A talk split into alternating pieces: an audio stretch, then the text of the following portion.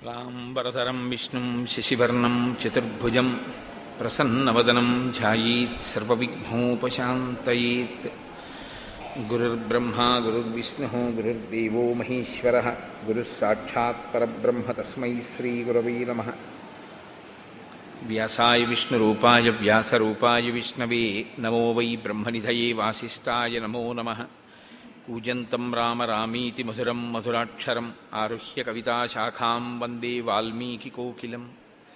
वाल्मीकिर्मुनिसिंहस्य कवितावनचारिणः शृण्वन् रामकथानादम् कोनयाति पराङ्गतिम्। श्रुतिस्मृतिपुराणानाम् आलयम् करुणालयम् नमामि भगवत्पादशङ्करम् लोकशङ्करम्। सदाशिवसमारम्भाम् शङ्कराचार्यमध्यमाम् అస్మదాచార్యపర్యంతాం వందే గురుపరంపరాం. వాగర్ధావివ సంపృక్త వాగర్ధ వాగర్ధప్రతిపత్తయే జగత పితరౌ వందే పార్వతీ పరమేశ్వరౌ. సూక్తిం సమగ్రయతున స్వయమేవ లక్ష్మీ శ్రీరంగరాజమహిషీ మధురైకటాక్షైः. వైదగ్ధ్యవర్ణగుణగుంభనగౌరవైర్యాం కండూలకర్ణకుహరా కవయోధయంతి. हैमोऽध्वपुण्ड्रमयहन्मकुटं सुनासं मन्दस्मितं मकरकुण्डलचारुकण्डं बिम्बाधरं बहुलदीर्घकृपाकटाक्षं श्रीवेङ्कटेशमुखमात्मनिसन्निधत्ताम्। मनोजबं मरुततुल्यवेगं जितेन्द्रियं बुद्धिमतां वरिष्ठं वातात्मजं वनरयूथमुख्यं श्रीरामदूतं शिरसा नमामि। ఆపదామపహర్తారం దాతారం సర్వసంపదాం లోకాభిరామం శ్రీరామం భూయో భూయో నమామ్యహం. శరజ్యోత్స్నాశుద్ధాం శిశీతజటాజూటమకుటాం వరత్రాసత్రాణస్ఫటికగుటికా పుస్తకకరాం సకృన్నత్వా నత్వా కథమివ సతాం సన్నిధదతే మధుక్షీరద్రాక్షా మధురిమధురీణా ఫణితయ. హరి ఓం. పరమేశ్వర స్వరూపమైన సభకి నమస్కారం. నిన్నటి రోజు ఉపన్యాసం పూర్తి చేసే సమయానికి తాటకా సంహారం గురించి నేను మీతో మనవి చేసి ఉన్నాను. మీరు ఈ సందర్భంలో ఒక విషయాన్ని గమనించే ప్రయత్నం చెయ్యండి. తాటక తండ్రి చాలా సదాచారం కలిగినటువంటి వాడు. ఆయన ఏమి దుర్మార్గుడు కాదు దుర్బుద్ధి కాడు. చక్కటి ఆచారనిష్ట కలిగినటువంటి వాడు అని వాల్మీకి మహర్షి చెప్పారు. అందుకే శ్రీరామాయణాన్ని చదివేటప్పుడు శ్రీరామాయణాన్ని వినేటప్పుడు చాలా జాగ్రత్తగా పరిశీలనం చెయ్యవలసి ఉంటుంది. ఆయన ఎందు దోషం ఏమైనా ఉందా? దోషం ఏం లేదు. దశరథ మహారాజు గారు పుత్రులు లేకపోతే ఎలా పుత్రకామేష్టి అశ్వమేధం చేశాడో అలా ఆయన కూడా చతుర్ముఖ బ్రహ్మగారి గురించి తపస్సు చేశారు. తపస్సు చేసి ఆయన వలన ఒక కుమార్తెని పొందాడు. చిత్రంగా ఆమె విశేషమైనటువంటి బలసంపత్తి కలిగినటువంటి కుమార్తెగా పరిణమించింది. ఆమెని ఒక యోగ్యుడైన వ్యక్తిని చూసి వివాహం చేశాడు. ఏం అక్కడ వరకు దోషం ఏముంది? ఏమి దోషం లేదు. కానీ శ్రీరామాయణంలో ఉన్నటువంటి గమ్మత్ ఏమిటంటే మొట్టమొదట రామచంద్రమూర్తి ఎవరిని సంహరించడం ప్రారంభం చేశారో ఆ కుటుంబమే శ్రీరామాయణాన్ని చిట్ట చివరి వరకు కూడా శాసిస్తుంది రామకథని. రాముని జీవితంలో ఉన్న మనశ్శాంతిని రాముని యొక్క కుటుంబంలో ఉన్న సభ్యుల యొక్క మనశ్శాంతిని శ్రీరామాయణాన్ని శాసించినటువంటి కుటుంబం రావణుడి చేత మొ రామచంద్రమూర్తి చేత వధింపబడిన మొదటి కుటుంబం. మీరు గమనించండి. ఎందుచేత అంటే తాటకనే ఆయన సంహరించారు. ఆమె కుమారుడు మారీచుడు. ఆయన్ని సంహరించలేదు రామచంద్రమూర్తి. మానవాస్త్రం పెట్టి కొట్టి వదిలేశారు. మారీచుణ్ణి చంపకుండా ఉండడమే రామాయణాన్ని ఒక పెద్ద మలుపు తిప్పింది. మీరు గమనించండి. మారీచుణ్ణి రాముడు సంహరించి ఉండి ఉంటే ఎందుకంటే సుబాహువుని చంపేశారు. మారీచుణ్ణి కూడా చంపేస్తే ఏమో ఎలా ఉండుండేదో శ్రీరామాయణం. తాటకని చంపారు కానీ మారీచుణ్ణి వదిలిపెట్టారు ఆ వదిలిపెట్టేటప్పుడు కూడా ఆయన చెప్పారు లక్ష్మణమూర్తితోటి నేను ఇతన్ని చంపట్లేదు వదిలేస్తున్నానని చెప్పారు. ఆ మారీచుణ్ణి విడిచిపెట్టడం రామ కథనంతటినీ తిప్పేసింది ఒక మలుపు. ఇక్కడ మీరు మీకు నేను ఒక విషయాన్ని మనవి చేయవలసి ఉంటుంది. రామావతారం చాలా గొప్ప అవతారం. కృష్ణావతారం పరిపూర్ణ అవతారం రామావతారానికి కృష్ణావతారానికి ఒక ప్రధానమైనటువంటి వ్యత్యాసం ఒకటి మీకు కనపడుతుంది. మీరు చూడండి కృష్ణ పరమాత్మ చాలా చంటి పిల్లవాడిగా ఉన్నప్పుడు తన దగ్గరికి వచ్చినటువంటి రాక్షసుల దగ్గర నుంచి ఎవ్వరిని వదిలిపెట్టడు. అవకాశం దొరికింది అంటే చంపేయడమే. కురుక్షేత్రం వచ్చేంత వరకు ఆయన ఏమి ఆగడు. కురుక్షేత్రం వచ్చే లోపలే చాలామందిని చక్కబెట్టేశాడు. పోతనాదులను కంసుణ్ణి జరాసంధుణ్ణి వీళ్ళందరినీ అసలు ఇంకా కురుక్షేత్ర యుద్ధం రాకముందే చాలామంది ధర్మ వ్యతిరిక్తమైనటువంటి వాళ్ళందరినీ ఆయన నిగ్రహించాడు. రామావతారం ఏం చేస్తుంటుందంటే కొంతమందిని సంహరిస్తాడు కొంతమందిని వదిలిపెట్టేస్తుంటాడు. ఇది మీరు కొంచెం జాగ్రత్తగా చూస్తే మనుష్యునికి ఉండేటటువంటి తత్వం అవతారమునందు రామచంద్రమూర్తి పాటించాడు అని కనిపిస్తుంది. అలా చేసి ఉండి ఉండకపోతే అవతార ప్రయోజనాన్ని సాధించుకోవడం కూడా కష్టమయ్యేది. మారీచుడు లేకపోతే అంత సమర్థవంతంగా అసలు సీతాపహరణానికి రామ రావణాసురుడికి ఉపకరించగలిగినటువంటి వేరొక రాక్షసుడు ఉంటాడా అన్నది కూడా కొంచెం ఆశ్చర్యకరమైన విషయం. రెండు రావణాసురుడు ఎంతటి మూర్ఖుడో తెలియాలి అంటే మారీచుడిని వదిలిపెట్టాలి. మారీచుణ్ణి వదిలిపెట్టకపోతే రావణాసురుని యొక్క మూర్ఖత్వం మీకు అర్థం కాదు. ఎందుకంటే ప్రపంచంలో రెండు రకాలైనటువంటి మూర్ఖత్వం ఉన్నవాళ్ళు ఉంటారు. మీకు మహాభారతంలో ఒక మూర్ఖుడు కనపడతాడు శ్రీరామాయణంలో ఒక మూర్ఖుడు కనపడతాడు. ఒక ఆయనకి యుక్తాయుక్త విచక్షణ లేనివాడు దుర్యోధనుడు. అసలు ఆయనకి మంచిది చెడిది అన్న ఆలోచన చేశాడు అని మనకి అనిపించదు. ఆయన ఎప్పుడూ పక్కనున్న వాళ్ళ చెడ్డ మాటలు వింటుంటాడు చెడు నిర్ణయాలు తీసుకుంటూ ఉంటాడు ఆయన పుట్టినప్పుడే కలిపురుషుడు అని నిర్ణయం చేశారు. రావణాసురుడు అలా కాదు. ఆయన బ్రహ్మవంశంలో జన్మించాడు. ఆయన జన్మ కూడా చాలా ఆశ్చర్యకరమైనటువంటి రీతిలో వచ్చింది. అసలు రావణాసురుడు జన్మించడమే కేవలం ఒక రకమైన అసూయ చేత. ఇలాంటి పిల్లాన్ని మనకి కూడా కనేటట్టుగా మన కూతుర్ని ఆయన దగ్గరికి విశ్రవసో బ్రహ్మ దగ్గరికి పంపించాలనేటటువంటి దురాలోచన చేత రావణాసురుని యొక్క తాత చేసినటువంటి ప్రణాళిక వల్ల రావణసు రావణాసురుడు జన్మించాడు. అతను వేదం చదువుకున్నాడు. ఆయనకి అన్నీ తెలుసు ఆయనకి తెలియందేం లేదు. ఆయన తపస్సు చేశాడు. చతుర్ముఖ బ్రహ్మగారి యొక్క అనుగ్రహాన్ని పొందాడు. నిరంతరం శివుణ్ణి ఆరాధన చేసేవాడు. ఆయనకి ఇన్ని తెలిసి ఉన్నా కూడా వచ్చిన పెద్ద సమస్య ఎక్కడ అంటే ఆయనకి ధర్మము తెలుసు అధర్మము తెలుసు సత్యము తెలుసు అసత్యము తెలుసు. ఏది నిలబడుతుందో తెలుసు ఏది నిలబడదో తెలుసు. ఇన్ని తెలిసినా ఒకరు చెప్పినా ఆయన వినడు. ఏ ఒక్కొక్కసారి చాలా పెద్ద పొరపాటు వైపుకి పెడతాడు రామచంద్రమూర్తి. చాలా పెద్ద పొరపాటు వైపుకే పెడతాడు. ఆ పొరపాటే కానీ జరిగిపోయింది అనుకోండి రాముడికి కాదు రాముడి కులగురువులు కూడా తలంచుకోవాలి. అంత పెద్ద పొరపాటు పొరపాటు వైపుకి అడుగు వేస్తాడు రాముడు. ఇది మా మనుష్య సహజం. నేను అందుకే మీతో మనవి చేశా. రామాయణాన్ని భగవంతుని కథ అన్న బుద్ధితో వినకండి అని చెప్తుంటాను నేను. ఎందుకంటే మీరు రామాయణాన్ని కేవలం నరుడి కథ అని మీరు విన్నారనుకోండి మీకు మీ జీవితాన్ని రాముణ్ణి ఆదర్శంగా తీసుకుని ఎలా దిద్దుకోవచ్చో అర్థమవుతుంది. మీకు అలా కానప్పుడు ఏమవుతుందంటే రాముడు పితృవాక్య పరిపాలన చేశాడు దేవుడు కాబట్టి చేశాడు. రాముడు సీతమ్మ కోసం ఏడిచాడు అబ్బే నటన కోసం ఏడిచాడు.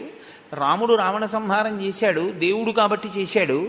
మీకు ప్రతిదానికి ఏమవుతుందంటే దేవుడు కాబట్టి ఆయన చేశాడు. అప్పుడు రాముడు మీకెందుకు పనికొస్తాడు? అప్పుడు రాముడి ఏం చేశాడో అది మీరు చేయడానికి ఏం లేదు అందులో. అలా కాదు రాముడి కథ నరుడి కథ అని మీరు వింటే రావణాసురుడికి ఉన్నటువంటి దోషం ఏదో రామచంద్రమూర్తికి ఉన్నటువంటి సుగుణం ఏదో మీకు బాగా అర్థమవుతుంది. ఎంత చిన్నవాడు చెప్పనివ్వండి దానిలో ఉన్నటువంటి యోగ్యతని విచారణ చేస్తాడు రాముడు. విచారణ చేయడం అంటే ఎలా ఉంటుందో తెలుసా అండి? తన బుద్ధికి నచ్చడం అన్నది కాదు రాముడికి. తనకెవరో ఏదో ఒకటి చెప్పారు అది తనకి అనుకూలంగా ఉంది. అది చేయడానికి బాగుంది ప్రయోజనం ఇచ్చేస్తుంది. ఇంకొకరు చెప్పారు అది తక్షణ ప్రయోజనం ఇవ్వదు. చాలా కాలం పడుతుంది ఏదో శాస్త్రాన్ని పాటించమంటున్నాడు. రెండిటిలో ఏది పాటించాలి? అంటే రాముడు తక్షణ ప్రయోజనాన్ని ఇచ్చేటటువంటి విషయం వైపుకు మొగ్గు చూపించాడు. ఆయన శాస్త్రోక్తమైన వాక్కు ఏది చూస్తాడు? ఏది శాస్త్రం చెప్పింది? ఏది ఋషి చెప్పాడు? దాని వైపుకి మొగ్గుతాడు. అది చాలా గొప్ప గుణం జీవితంలో. మీరు గమనిస్తుంటారు మీరు చూడండి లోకంలో మీతో అనేక మంది సమన్వయం అవుతూ ఉంటారు.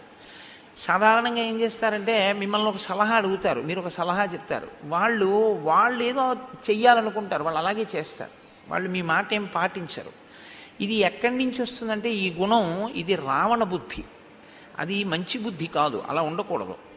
మీరు ఒక నిర్ణయం చేసుకునే ముందు పెద్దలైనటువంటి వారు శాస్త్రోక్తమైన వాక్కు చెప్తే మీరు వెంటనే అటువైపుకు మొగ్గి నా అదృష్టం చాలా మంచి మాట విన్నాను చాలా శాస్త్రీయమైన పలుకు పలికారైనా కాబట్టి నేను అలా చేస్తానని చెప్పి మీరన్న సంకల్పాన్ని విడిచిపెట్టగలిగి ఉండాలి. ఈ బుద్ధి మీకు ఎక్కడి నుంచి వస్తుందంటే మీరు రామాయణంలో రామచంద్రమూర్తిని బాగా గమనిస్తే మీరు తెలుసుకోగలుగుతారు. అందుకే ఒక యక్ష కుటుంబం అందది యక్షిణీ కుటుంబం తాటకి కానీ ఆవిడ ఎంత ఆశ్చర్యకరమైనటువంటి పాత్ర పోషించిందంటే శ్రీరామాయణంలో ఆశ్చర్యకరమైనటువంటిది. ఇంకంతకన్నా ఇంకొక మాట అనడానికి వీల్లేదు. మొట్టమొదట రాముడు సంహరించినటువంటిది తాటకని అంటే ఆవిడ జీవితం ఏమైపోయిందంటే తన భర్త మరణించడానికి కారణం ఇది విచారణ చెయ్యలేకపోయింది. అగస్త్యుడు నా భర్తని ఎందుకు చంపాడు? అన్నది ఆలోచించి ఉండి ఉంటే ఆమె బలం ఏమో ఎందుకు ఉపయోగపడి ఉండేదో ఆ ఆలోచన ఒక్కటి రాలేదు. రాకపోవడం ఆవిడ బలం దేనికి పనికొచ్చిందో తెలుసా అండి? అగస్త్యుణ్ణి ఏమీ చెయ్యలేను అని తెలుసుకుంది. కోపం శేషేన పూరయేత్తని ఆర్యోక్తి. అత్త మీద కోపం దుత్త మీద చూపించాడంటారు చూసారా అలా అగస్త్యుణ్ణి ఏమీ చెయ్యలేక అగస్త్యుడు తిరిగిన ప్రాంతం మీద పగపట్టింది. ఏమైనా అర్థం ఉందా? దానివల్ల ఏమైనా ఆ సంబంధం ఉందా? ఇప్పుడు ఇంకెంత తీవ్రమైన స్థితిని పొందిందంటే నరభక్షకిగా మారింది. ఇప్పుడు నరభక్షకిగా మారి రామచంద్రమూర్తి చేతిలో మరణించింది. అక్కడతో పోయిందా? తన కొడుకు రాక్షసుడయ్యాడు మారీచుడు. అందుకని దేవతలు సంతోషించారు అని ఒక మాట చెప్తే మీరు కేవలం దేవతలు సంతోషించారు అని చదివేకండి. శ్రీరామాయణంలో మీరు కొన్ని కొన్నింటిని జాగ్రత్తగా గమనించవలసి ఉంటుంది రామాయణం చదివేటప్పుడు. ఒక విషయం జరుగుతుంటే దేవదుందుబులు మోగాయి. పుష్పవృష్టి కురిసింది అంటారు మహర్షి. మీరు ఆగాలి అక్కడ. ఆగి ఒకసారి ఆలోచన చెయ్యాలి. ఈ సన్నివేశంలో అలా ఎందుకు జరిగింది? దేవతలు ఎందుకు సంతోషించారు? దేవతలు ఎప్పుడూ కూడా ధర్మం గెలవాలని కోరుకునేటటువంటి వాళ్ళు. అంటే ఇక్కడ ఏదో గొప్ప విషయం జరుగుతోందనమాట విశ్వామిత్రుడితో రాముడు కలిస్తే పుష్పవృష్టి కురిసింది. అంటే విశ్వామిత్రుడితో రాముడు కలవడం అన్నది శ్రీరామాయణంలో చాలా పెద్ద మలుపు. మీరు ఆ కోణంలో రామాయణాన్ని ఒకసారి చూడవలసి ఉంటుంది అప్పుడు. ఒక్కొక్కసారి శ్రీరామాయణం అంతా ఉంటుందండి ఇది. యుద్ధకాండలో అసలు మరీ విశేషంగా ఉంటుంది. ఒక్కొక్కసారి బయలుదేరితే పరాగముతో కూడిన గాలి వీచింది అంటారు మహర్షి. అంటే దుమ్ముతో గాలి రేగింది అంటారు. నక్కల నోట్లోంచి అగ్నిహోత్రం పడింది అంటారు. ఒక్కొక్కసారి ప్రకృతి పులకించింది అంటారు. ఒక్కొక్కసారి ప్రకృతి శోషించింది అంటారు. ఇవి వ్యక్తులలో ఉండేటటువంటి హృదయ స్పందనలకు ప్రకృతి ప్రతిస్పందిస్తూ ఉంటుంది. అది వ్యక్తిత్వం మీద ఆధారపడి ఉంటుంది. తాను పది మందికి పనికొచ్చేవాడై తన మనసుని అలా సంస్కరించుకోగలిగితే ఖచ్చితంగా ఈశ్వరుడు ప్రకృతి సంతోషిస్తాయి. మీరు అలా సంస్కరించుకోలేకపోతే అత్యంత ప్రమాదకరమైన ధోరణికి వెడుతుంది తపస్సు మంచిదా తపస్సు చెడ్డదా అని నేను మిమ్మల్ని ప్రశ్న వేశాను అనుకోండి. వెంటనే ఏం చెప్తారంటే తపస్సు మంచి తపస్సు మంచిది అంటారు. నేనంటాను తపస్సు మంచిది అని చెప్పద్దు. దేని కొరకు తపస్సుని వాడుతున్నావన్నది నిర్ణయించుకో అని చెప్తారు. మీరు రామాయణం మీకు బాగా అర్థమైతే మీకు ఈ ప్రశ్న ఇది మీకు బాగా అలవాటు అవుతుంది.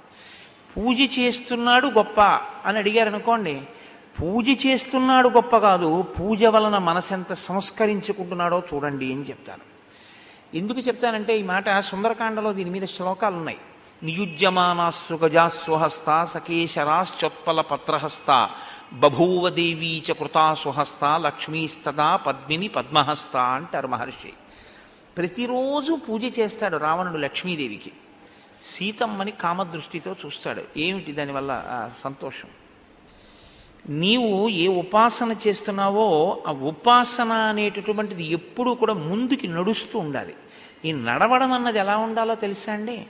పూజా మందిరంలో కూర్చోవడం ధర్మామీటర్ తాలూకా ఆ ఉష్ణోగ్రతని చెప్పేటటువంటి చిన్న నాడి ఉంటుంది ఆ ముందు పొటమరించేటటువంటిది దాన్ని మీరు ఇలా చేత్తో పట్టుకున్నారనుకోండి మీ శరీరంలో ఉష్ణోగ్రత ఎంత ఉందో అంతవరకు అందులో ఉన్న పాదరస మట్టం ముందుకెడుతూనే ఉంటుంది.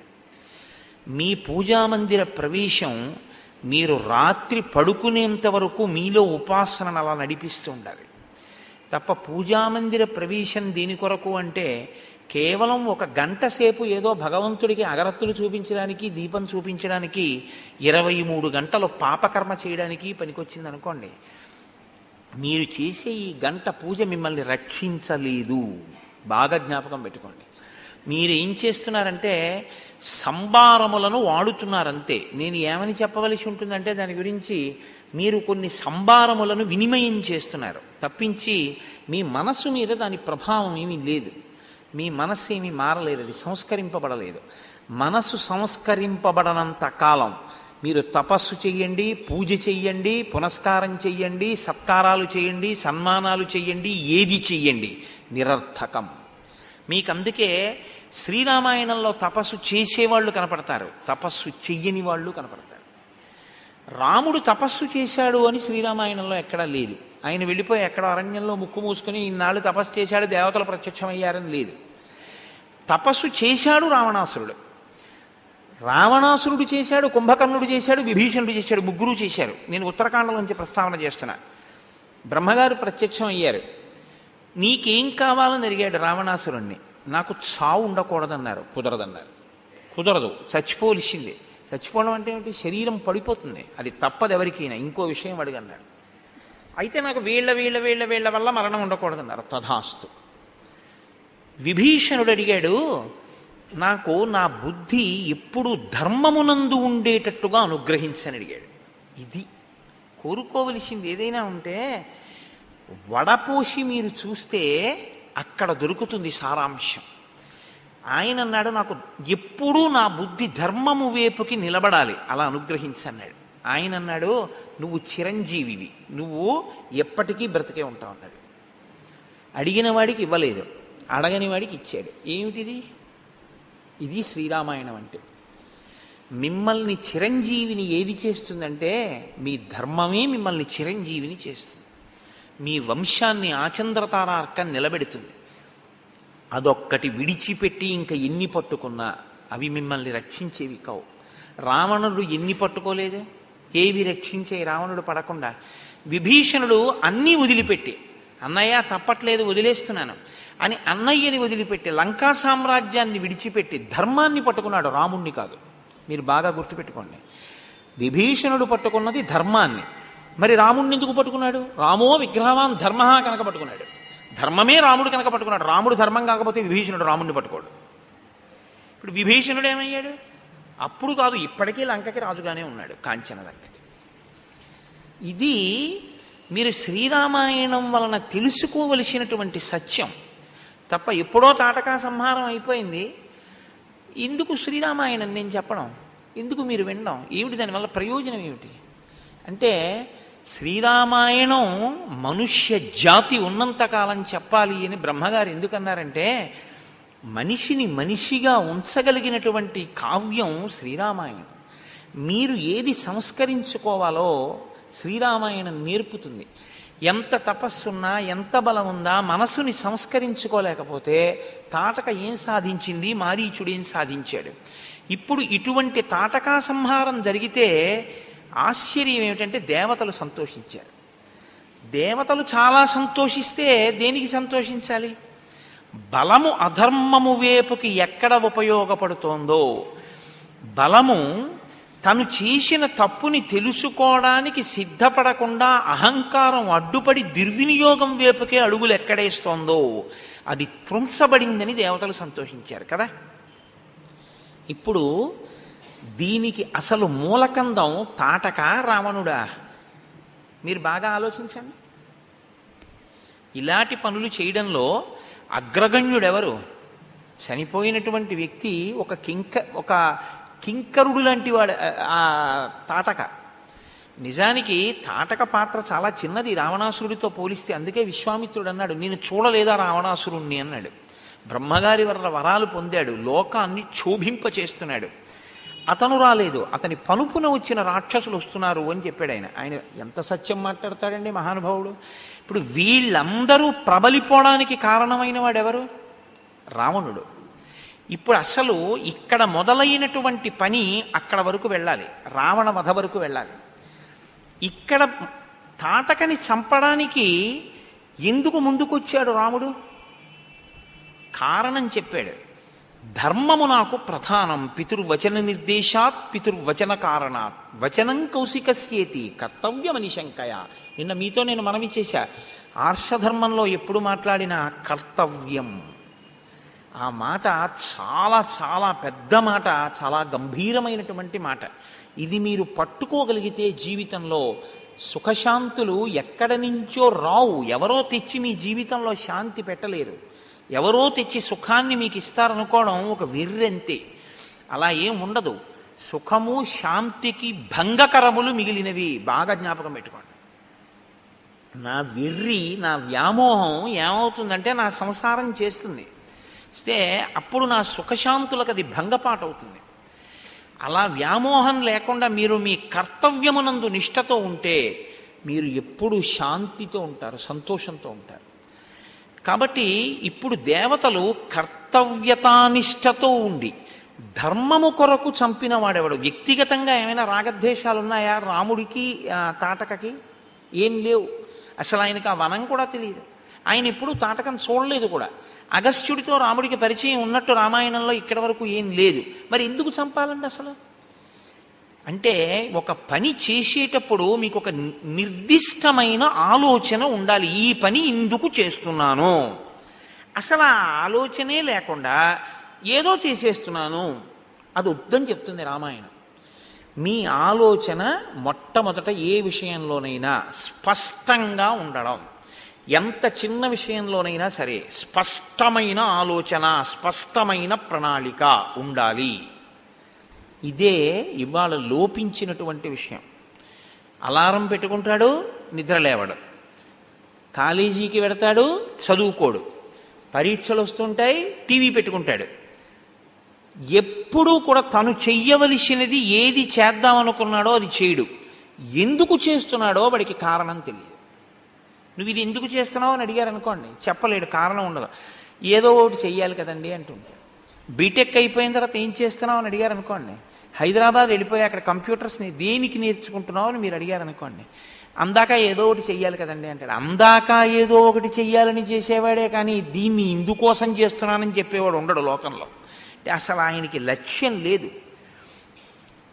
రాముడు అలా కాదు. గోబ్రాహ్మణ హితార్థాయ దేశస్యాస్య సుఖాయ చ. నేను గోబ్రాహ్మణుల హితము కొరకు దేశక్షేమము కొరకు రాజపుత్రుణ్ణి కనుక నేను తాటకా సంహారం చేస్తున్నాను. ఆవిడిది దోషమని ఎలా నమ్ముతున్నావు? నువ్వేం తీర్పు చెప్పడానికి విన్నావా?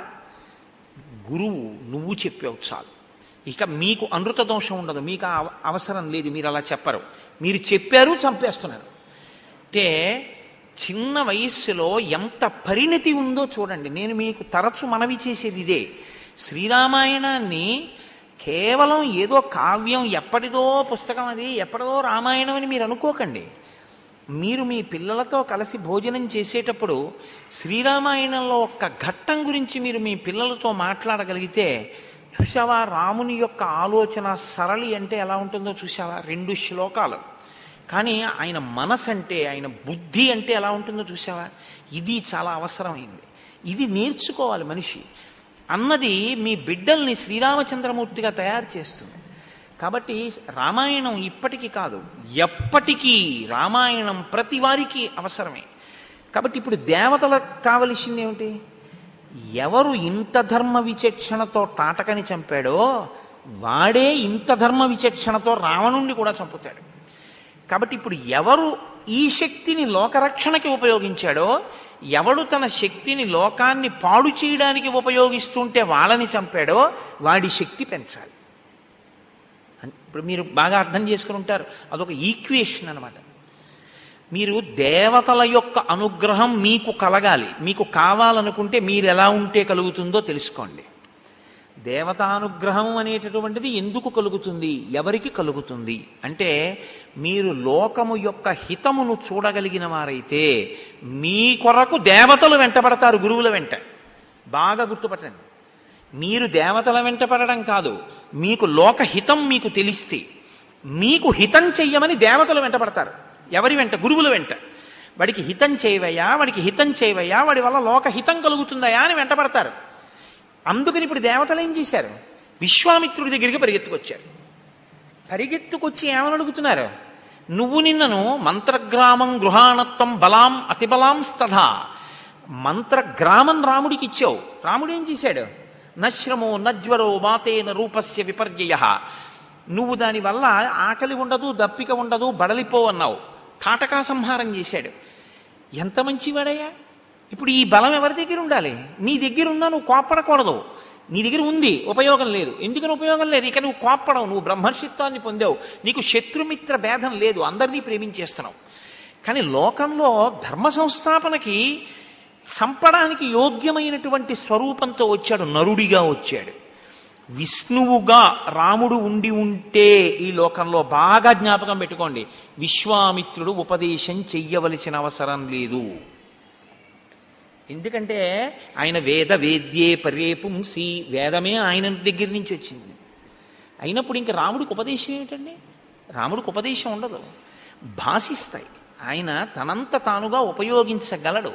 ఆయనకి ఇంకా వేరే ఒక గురువుగారి దగ్గర అవన్నీ ఉపదేశాలు పొంది నేర్చుకోవలసిన అవసరం ఏమి ఉండదు. కానీ నరుడిగా ఉన్నాడు.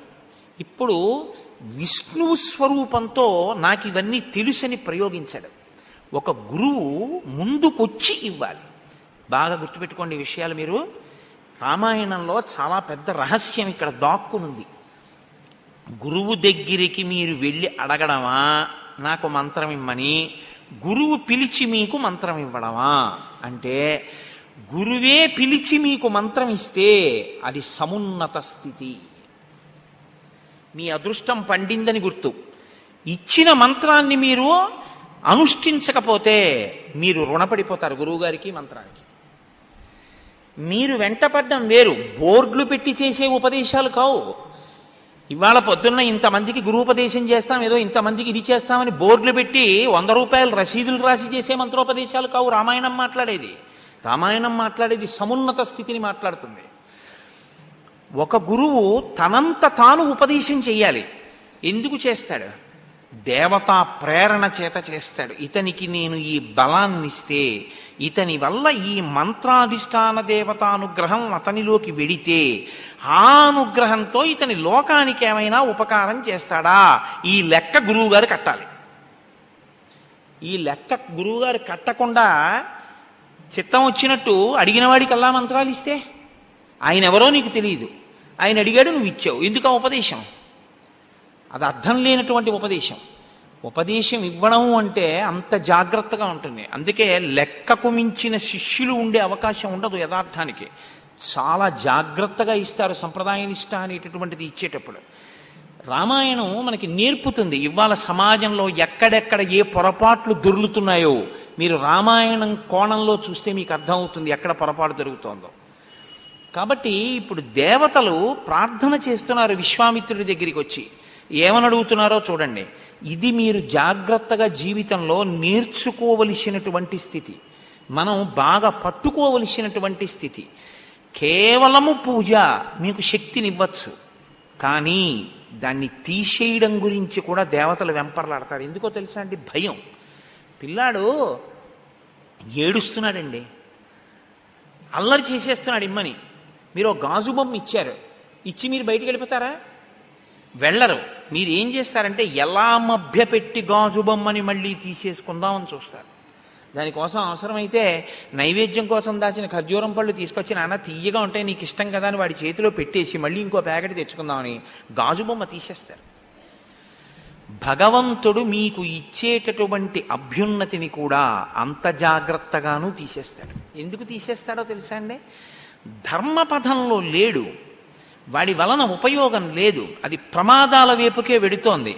అహంకారము ప్రబలిపోయి ఏ విభూతి అయినా అహంకారానికి కారణమైతే ఏ విభూతి తానిచ్చింది అహంకారానికి కారణమైందో ఆ విభూతిని ఈశ్వరుడు తీసుకోవడం పెద్ద గొప్ప కాదని మీరు గ్రహించవలెను. నేను చాలా అందగాన్ని నేను ఎందుకు పేర్లు చెప్పాలి? నేను చాలా అందగత్తెని అని చెప్పి విపరీతమైనటువంటి అతిశయానికి పోయి చెయ్యకూడని పనులు చేస్తే గీజర్ పేలిపోయినటువంటి మరుక్షణంలో ఆ అందం నశించిపోయింది. మరుగునీళ్ళు ఒంటి మీద పడిపోయి. నేనింతటి వాణ్ణి నాలా మాట్లాడగలిగిన వాడెవడు? ఈశ్వరుడు దాని మూలాన్ని నొక్కేశాడు. వాక్కు రాలేదు. అయిపోయింది. ఏ విభూతిని ఈశ్వరుడిచ్చాడో దాన్ని నువ్వు సమాజపరం చేసి పది మందికి పనికొచ్చేటట్టు నిలబెడితే నువ్వింక దాని గురించి బాధపడక్కర్లేదు. ఈశ్వరుడు నువ్వు నీ కంఠం నీ అభ్యున్నతి కొరకు ఆయనే ఉపకరణములను నీ దగ్గరికి చేరుస్తాడు.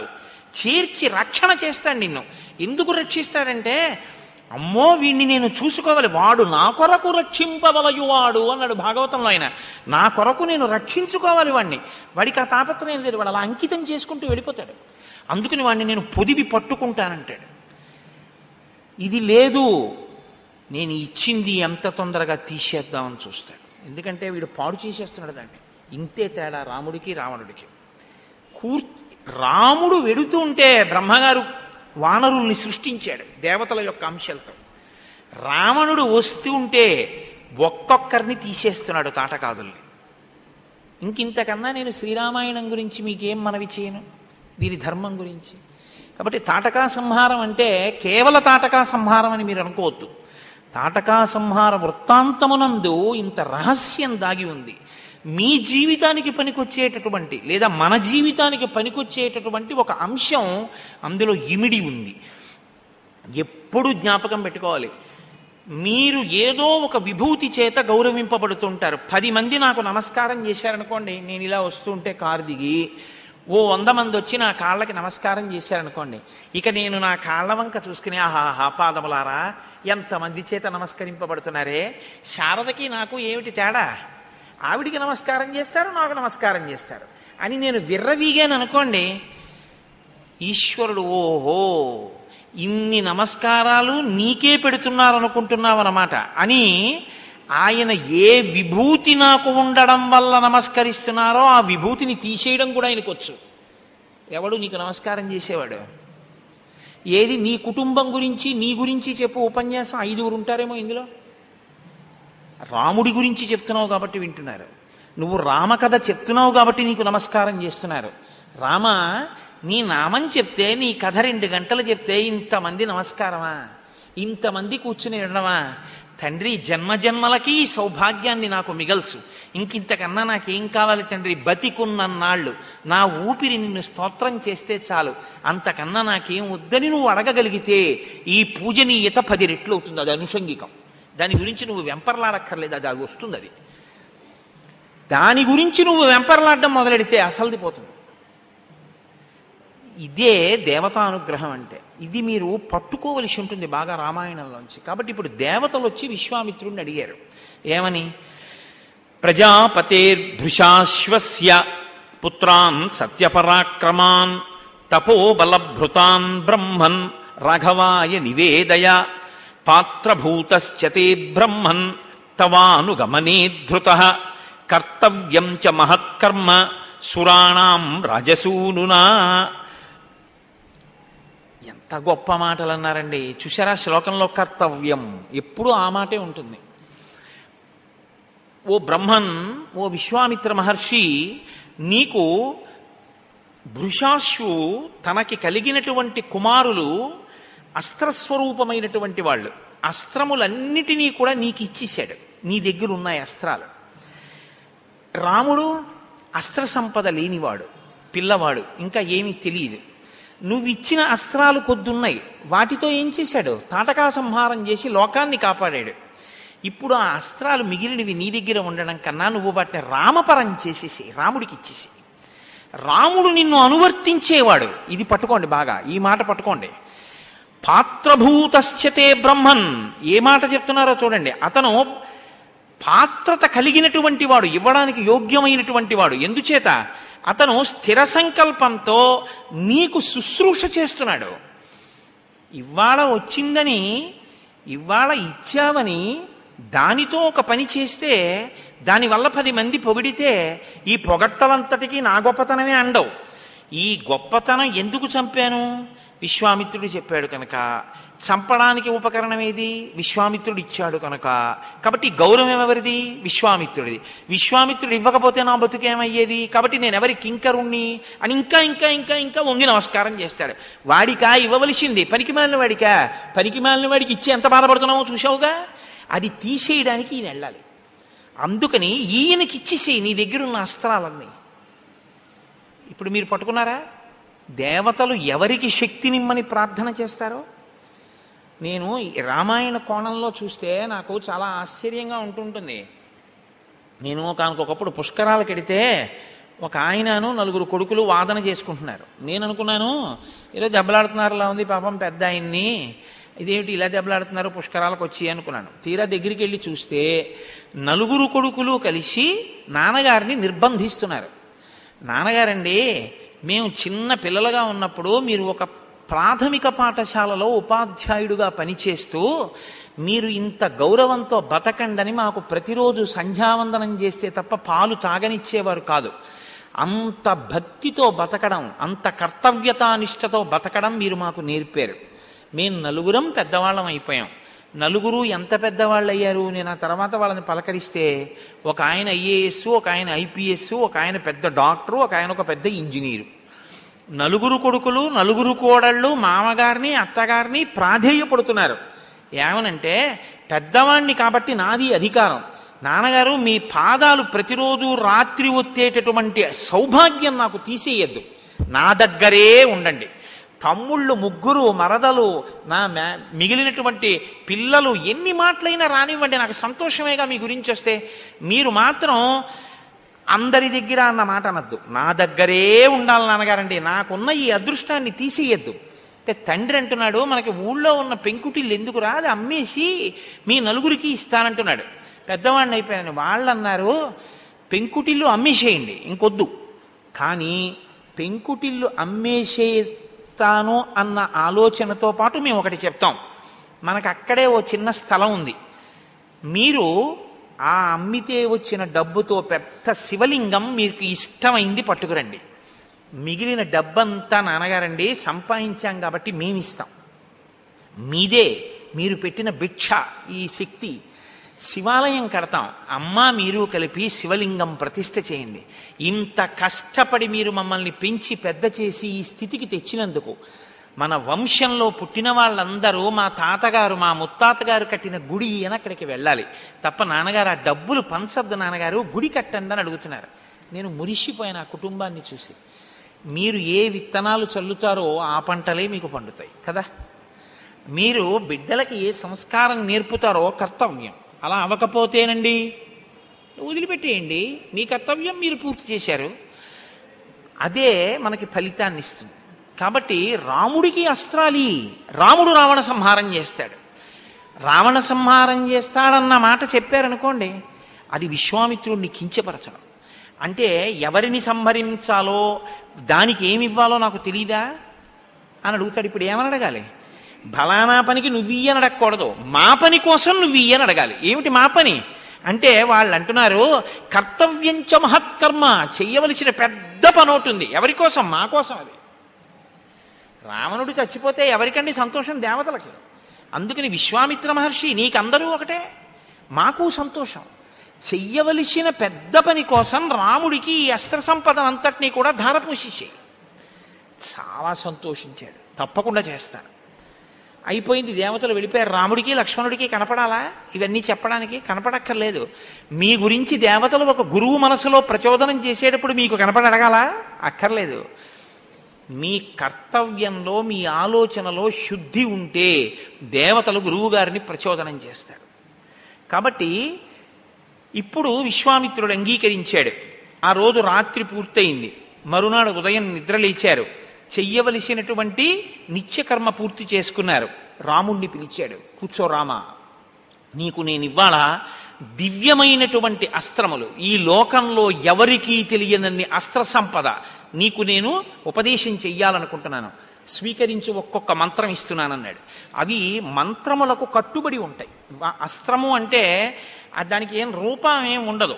అది మీరు ఒక గడ్డి పరకని తీసుకుని మీరు శౌచంతో ఉండి అభిమంత్రించారనుకోండి ఆ మంత్రాన్ని. ఆ దేవతాశక్తి ఆ గడ్డి పరకని పట్టుకుని ఎదుటివాడి మీదకి వెళ్ళి పడి చంపేస్తుంది అంతే అది మంత్రముల చేత లొంగి ఉంటాయి ఆ శక్తులు. వాటిని అస్త్రములు అంటారు శస్త్రములు అంటే పైకి కనపడతాయి. కత్తి గుణపం గొడవలు ఇలాంటివి. కాబట్టి ఇప్పుడు ఒక్కొక్క మంత్రాన్ని ఉపదేశం చేసేస్తున్నాడు. దానివల్ల రాముడికి ఎన్ని వస్తున్నాయి శక్తులు? అంటే దండచక్రము ధర్మచక్రము కాలచక్రము విష్ణుచక్రము ఇంద్రాస్త్రము వజ్రాస్త్రము మహాశూలము బ్రహ్మశిరోనామకాస్త్రము ఐషీకాస్త్రము బ్రహ్మాస్త్రము.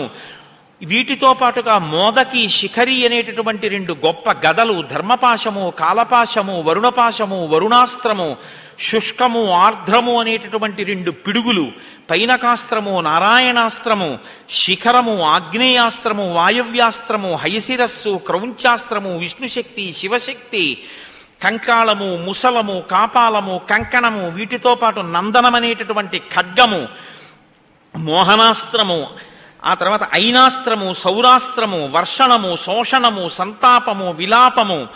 ఇది కాకుండా ఇంకా మదనము తామసము సౌమన సౌమనము సంవర్తము మౌసలము మాయాధరము అలాగే తేజప్రభ శిశిరము దారుణాస్త్రము సుదారుణాస్త్రము సీతేషువు మొదలైనటువంటి అనేకమైన అస్త్రములు సంకల్పించి విడిచినంత మాత్రం చేత కొన్ని లక్షల మందిని తెగటార్చగలిగినటువంటి మంత్రశక్తుల్ని ధారపోసేశాడు. బాగా గుర్తుపెట్టుకోండి ఏమిచ్చాడని ధారపోశాడు రాముడు పదహారు రూపాయలు తాంబూలంలో పెట్టిచ్చాడండి?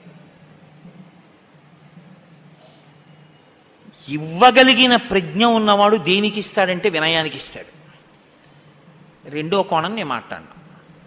కాబట్టి ఎక్కడ ప్రజ్ఞ ఉంటుందో అది ఎక్కడ మళ్ళీ ప్రవాహాన్ని పొందుతుందంటే పల్లం ఉన్న చోటుకే ప్రవహిస్తుంది. ఎక్కడ వినయం ఉందో ఎక్కడ అధికారం ఉందో అక్కడికే పంపుతారు దాన్ని. అంతేకాని ఏదో ఒకటి ఎవరికో వాళ్ళకి ఇచ్చేద్దామని చెప్పి ఇవ్వడాలు ఏమి ఉండవు అలాగా. దానికి సభలు పెట్టి టీవీలో యాడ్లు ఇచ్చి చేసేటటువంటివి కావు అవి. అవి నిజంగా గురువుగారు సంతోషంతో ఇచ్చేవి వేరుగా ఉంటాయి. కాబట్టి ఇటువంటి అస్త్ర సంపదనంతటినీ కూడా రామచంద్రమూర్తికి ధారపోసి ఎన్నో అస్త్రములను ప్రయోగించడం ఉపసంహరించడం రెండిటినీ నేర్పాడు. ఇప్పుడు ఈ అస్త్రాలకి సంబంధించినటువంటి మంత్రముల యొక్క అధిష్టాన దేవతలు రాముడికి వశవర్తులై చుట్టూ వచ్చి నించుని నమస్కారం చేశారు. రామ మీ ఆజ్ఞ. ఏం చేయమంటావు అని అడిగారు. మరి వెంటనే లొంగినప్పుడు అడగాలి కదండి ఏం చేయమంటారండి అని అడగాలి కదా? ఏం చేయమంటావు అని అడిగారు. ఇక్కడ మీరు బాగా గమనించాలి. ఇన్ని రాగానే చాపల్యం ఉంటే ఒకటి సరదాగా ప్రయోగించి చూద్దాం ఎలా ఉంటుందోను అని చెప్పి ఏదో ఒకటి గుర్తు తెచ్చుకుని అలా వాడి మీద వేస్తే బాగుంటుందేమో అని చెప్పి ఓసారి వెళ్ళి అలా దాని మీద దాన్ని చంపిరా అని ఏ దర్భపుల్లో వేశాడనుకోండి. వెంటనే విశ్వామిత్రుడు ఏం చేసినట్టంటే అపాత్రదానం చేసినట్టు. రాముడు అన్నాడు మీ మీ స్వరూపాలతో మీరు పైకి కనపడకుండా నాయందే స్మరణ రూపంగా ఉండండి. నేను ఎప్పుడెప్పుడు దేని అవసరం వస్తే దాన్ని స్మరిస్తాను. అప్పుడు మీరు నా యందు ప్రకాశించి పైకొచ్చి ఉపకరించండి అన్నాడు. అంటే ఉన్నది కదా అని ఉపయోగించడం కాదు. ఎప్పుడు లోక రక్షణకు అవసరమో అప్పుడు ఉపయోగించగలిగిన పరిణతి ఎవరికి ఉంది పిల్లాడికి ఉందండి కాబట్టి ఎవరికి ఇచ్చారు పిల్లాడికి ఇచ్చారు భగవద్గీత ఎవరికి ఇచ్చారు అర్జునుడికి ఇచ్చారు వయస్సు కాదు ప్రధానం పరిణతి ప్రధానం. ఈ పరిణతి రావాలి. కాబట్టి ఇప్పుడు ఈ అస్త్ర సంపద అంతటినీ కూడా రామచంద్రమూర్తికి ఇచ్చిన తరువాత చాలా సంతోషించారు. రామలక్ష్మణులు ఇరువురు కలిసి మీరు శ్రీరామాయణంలో ఒక విషయాన్ని అర్థం చేసుకోవలసి ఉంటుంది. ఉపదేశం చేసేటప్పుడు భర్తకి చేస్తే చాలు ఆయన భార్యకి చేసేస్తాడు. అలాగే అన్నదమ్ముల్లో రామచంద్రమూర్తికి ఉపదేశం చేస్తే చాలు విశ్వామిత్ర మహర్షి. రామచంద్రమూర్తి పాత్రత నెరిగి లక్ష్మణుడికి ఉపదేశం చేసేసినట్టే. కాబట్టి రామలక్ష్మణులు ఇద్దరికీ అస్త్ర సంపద తెలిసి ఉన్నట్టే ఇప్పుడు. ఇప్పుడు మీరు రామాయణాన్ని చూసేటప్పుడు రాముడికే తెలుసు లక్ష్మణుణ్ణి పక్కకి పంపించేసి ఏ చెట్టు చాటుకోను దూరంగా నువ్వు వినద్దని చెప్పి రాముడికి చేశాడు అనుకోకూడదు. లేకపోతే రాముడే గ్రహించాడు కదండి మరి లక్ష్మణుడు అయ్యో నేను వచ్చాను కదా నాకేం ఇవ్వట్లేదేమిటి అనుకోడా అని మీరు అనుకోక్కర్లేదు. రాముడు లక్ష్మణుడికి ఇచ్చాడు.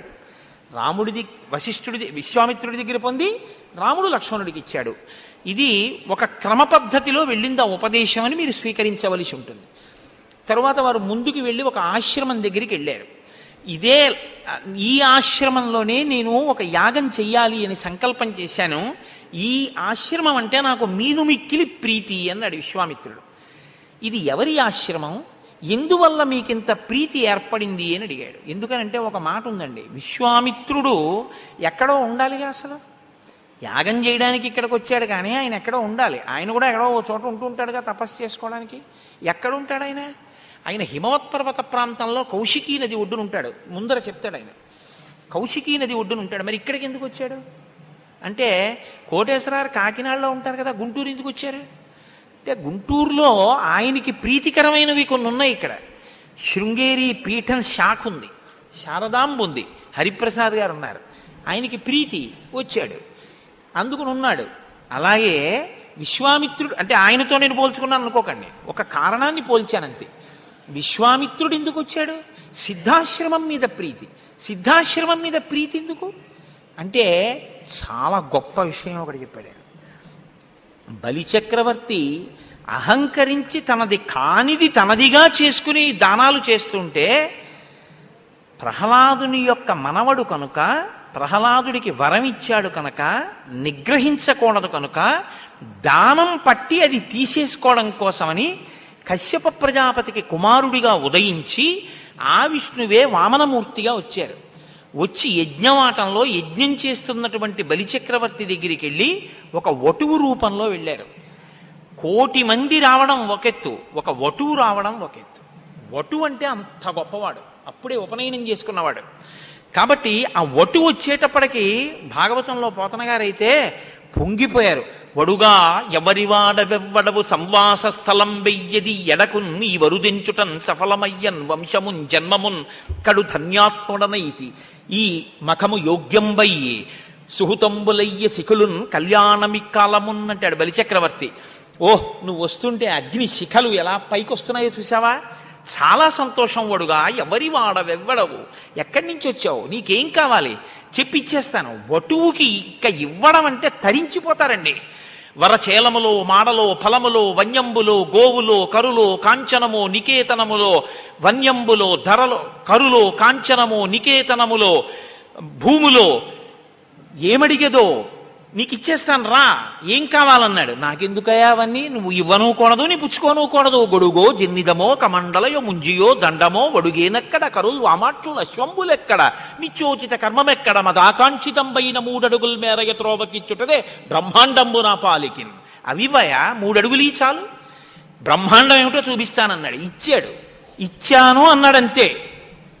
చూపించేశాడు లెక్క కట్టి. ఏదైనా భూమిని కొంటే యజమాని తొక్కి చూడాలి శాస్త్రంలో. యజమాని తొక్కాలి ఆ భూమిని తప్పకుండా పాదంతో ఎక్కడో కూర్చుని ఇక్కడ రిజిస్ట్రేషన్ చేయకూడదు. తను ఇల్లు తొక్కుకోవాలి పాలంతో. నువ్వు ఇచ్చానన్నావు కాబట్టి నేను తొక్కుతానన్నాడు. తొక్కు అయితే అన్నాడు. అంతే ఇంతంతై వటుడింతయై మరియు తానింతయ్య వీధిపై అంతై చంద్రునకంతయై ధ్రువునిపై అంతై మహర్వాటిపై అంతై సత్యపథోన్నతుండకుచు బ్రహ్మాండాంత సంవర్తి రవిబంబింబుపమింప పత్రమగు ఛత్రమై శిరోరత్నమై శ్రవణాలంకృతి గళాభరణమై సవర్ణ కేయూరమై చెవిమత్ కంకణమై కటిస్థల ముదంచ ఘంటమై నూపుర ప్రవరంబై వటుడుతా బ్రహ్మాండము నిండుచో అన్నంటారు పోతన గారు అంత నిండిపోయి మొత్తం మూడు లోకాలని ఆక్రమించేశాడు. ఆక్రమించి దేవేంద్రుడికి ఇచ్చేశాడు ఆ రాజ్యాన్ని. ఆయన పాతాళానికి వెళ్ళిపోయాడు వామనమూర్తి. ఆ పాతాళానికి వెళ్ళిపోయాడు బలిచక్రవర్తి. వామనమూర్తి అన్నీ ఇంద్రుడికి ఇచ్చేసిన తర్వాత బ్రహ్మచారి రూపంలో కదండి ఉన్నాడు. వామనుడు పెళ్ళి చేసుకున్నట్టు లేదు.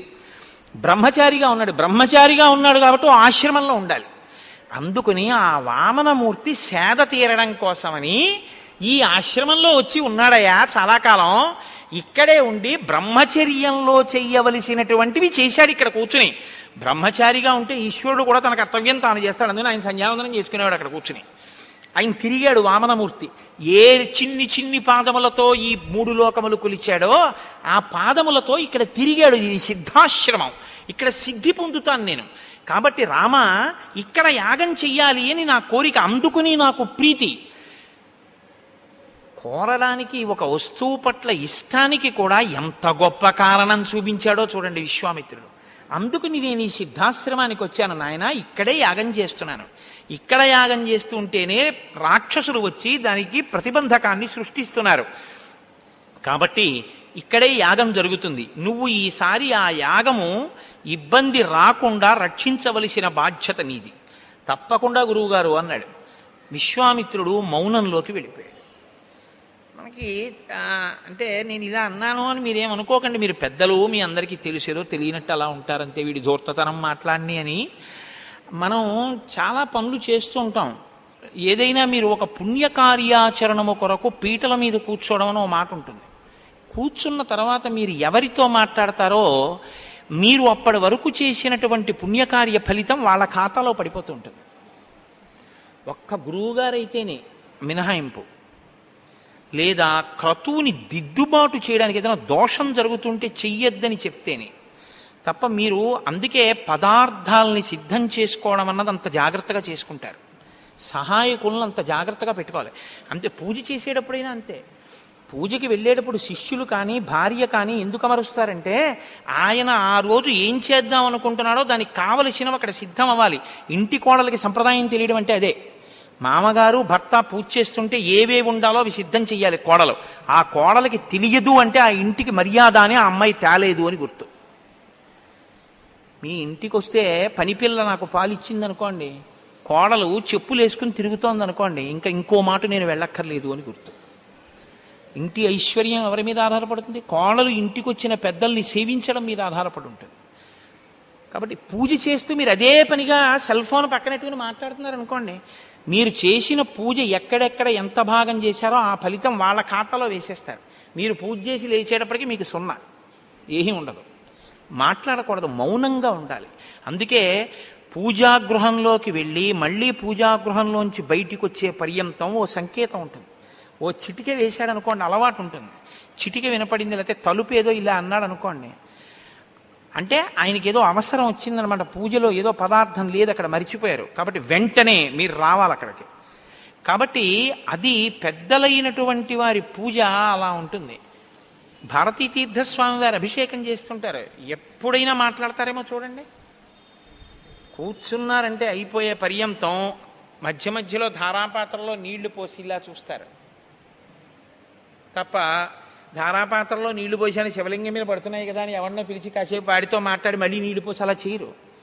మౌనం మౌన దీక్ష తీసుకుంటూ ఉంటారు ప్రత్యేకం. అందుకని విశ్వామిత్రుడు మౌనంలోకి వెళ్తున్నాడు. రామాయణం నేను అందుకే మీకు చెప్పింది. రామాయణంలో ప్రతి చిన్న విషయాన్ని చెప్తూ ఉంటారు. విశ్వామిత్రుడు మౌనంలోకి వెళ్తున్నాడు. మునులు రాముడికి చెప్పారు. రాముడు పరిగెత్తుకొచ్చి అడిగాడు.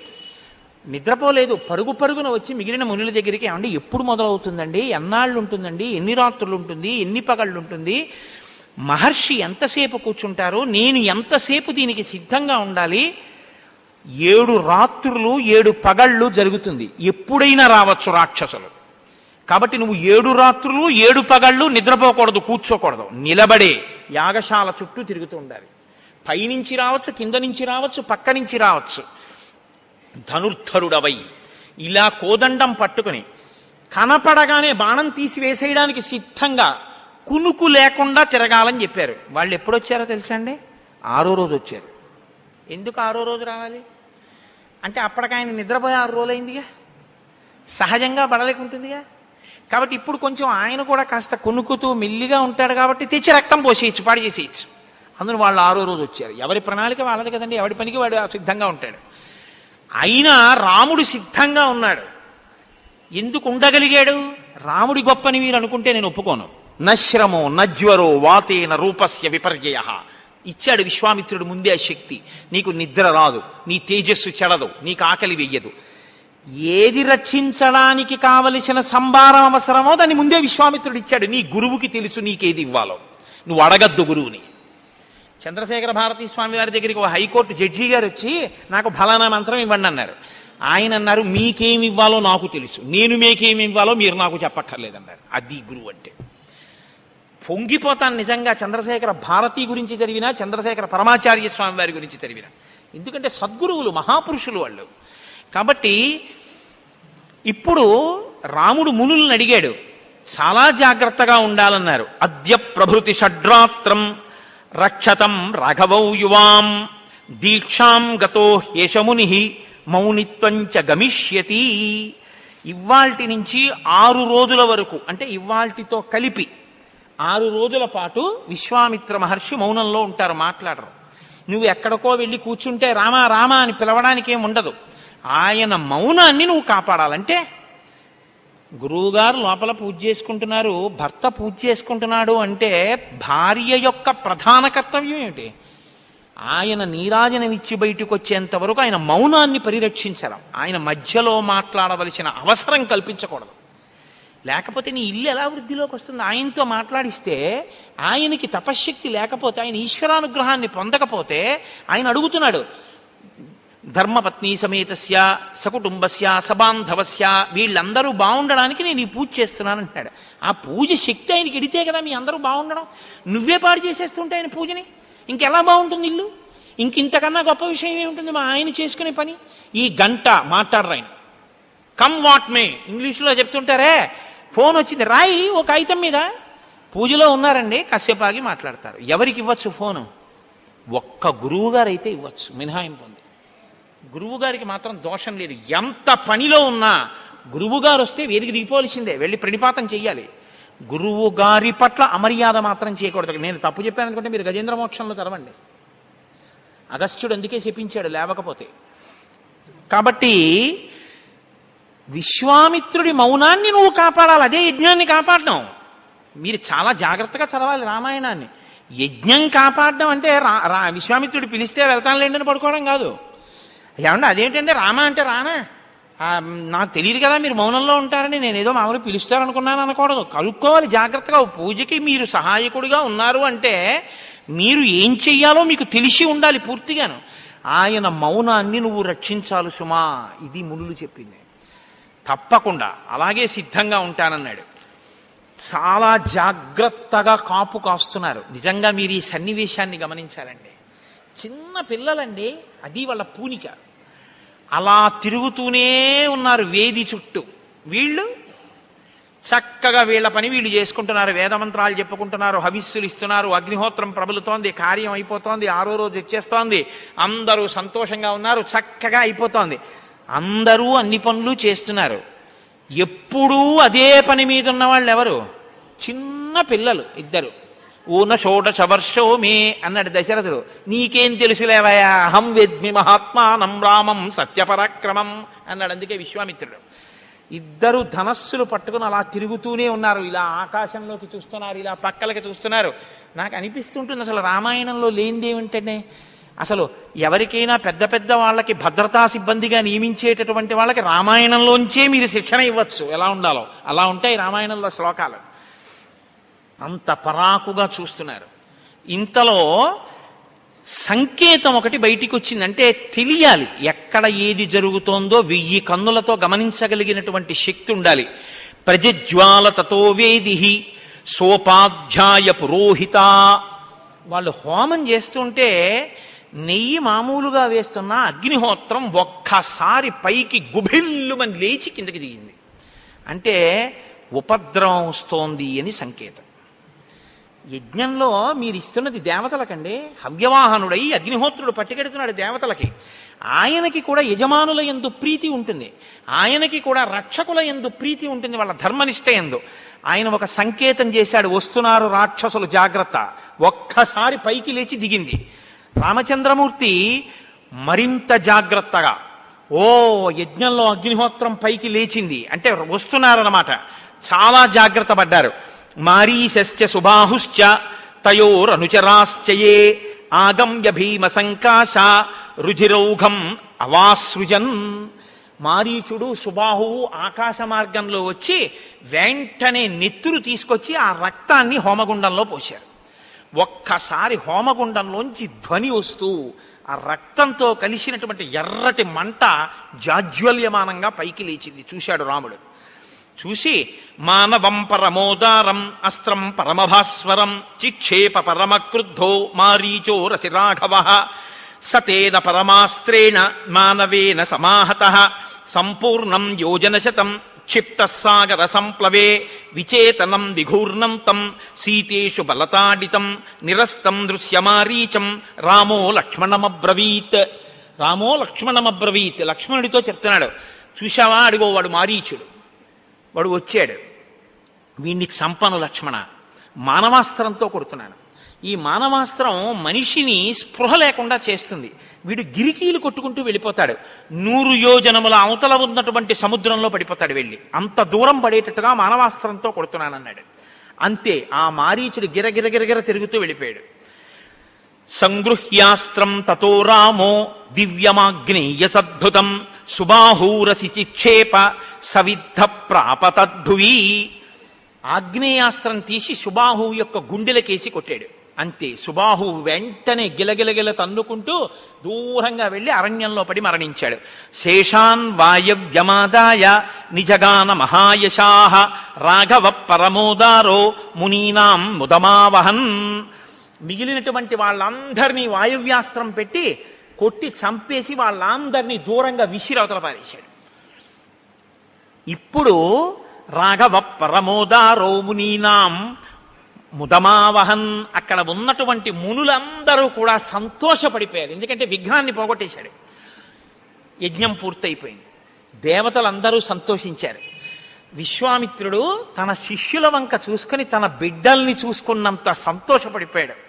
ఓ చాలా సంతోషమయ్యా ఇది సిద్ధాశ్రమము అనేటటువంటి పేరు ఉన్నందుకు సార్థక్యత పొందింది.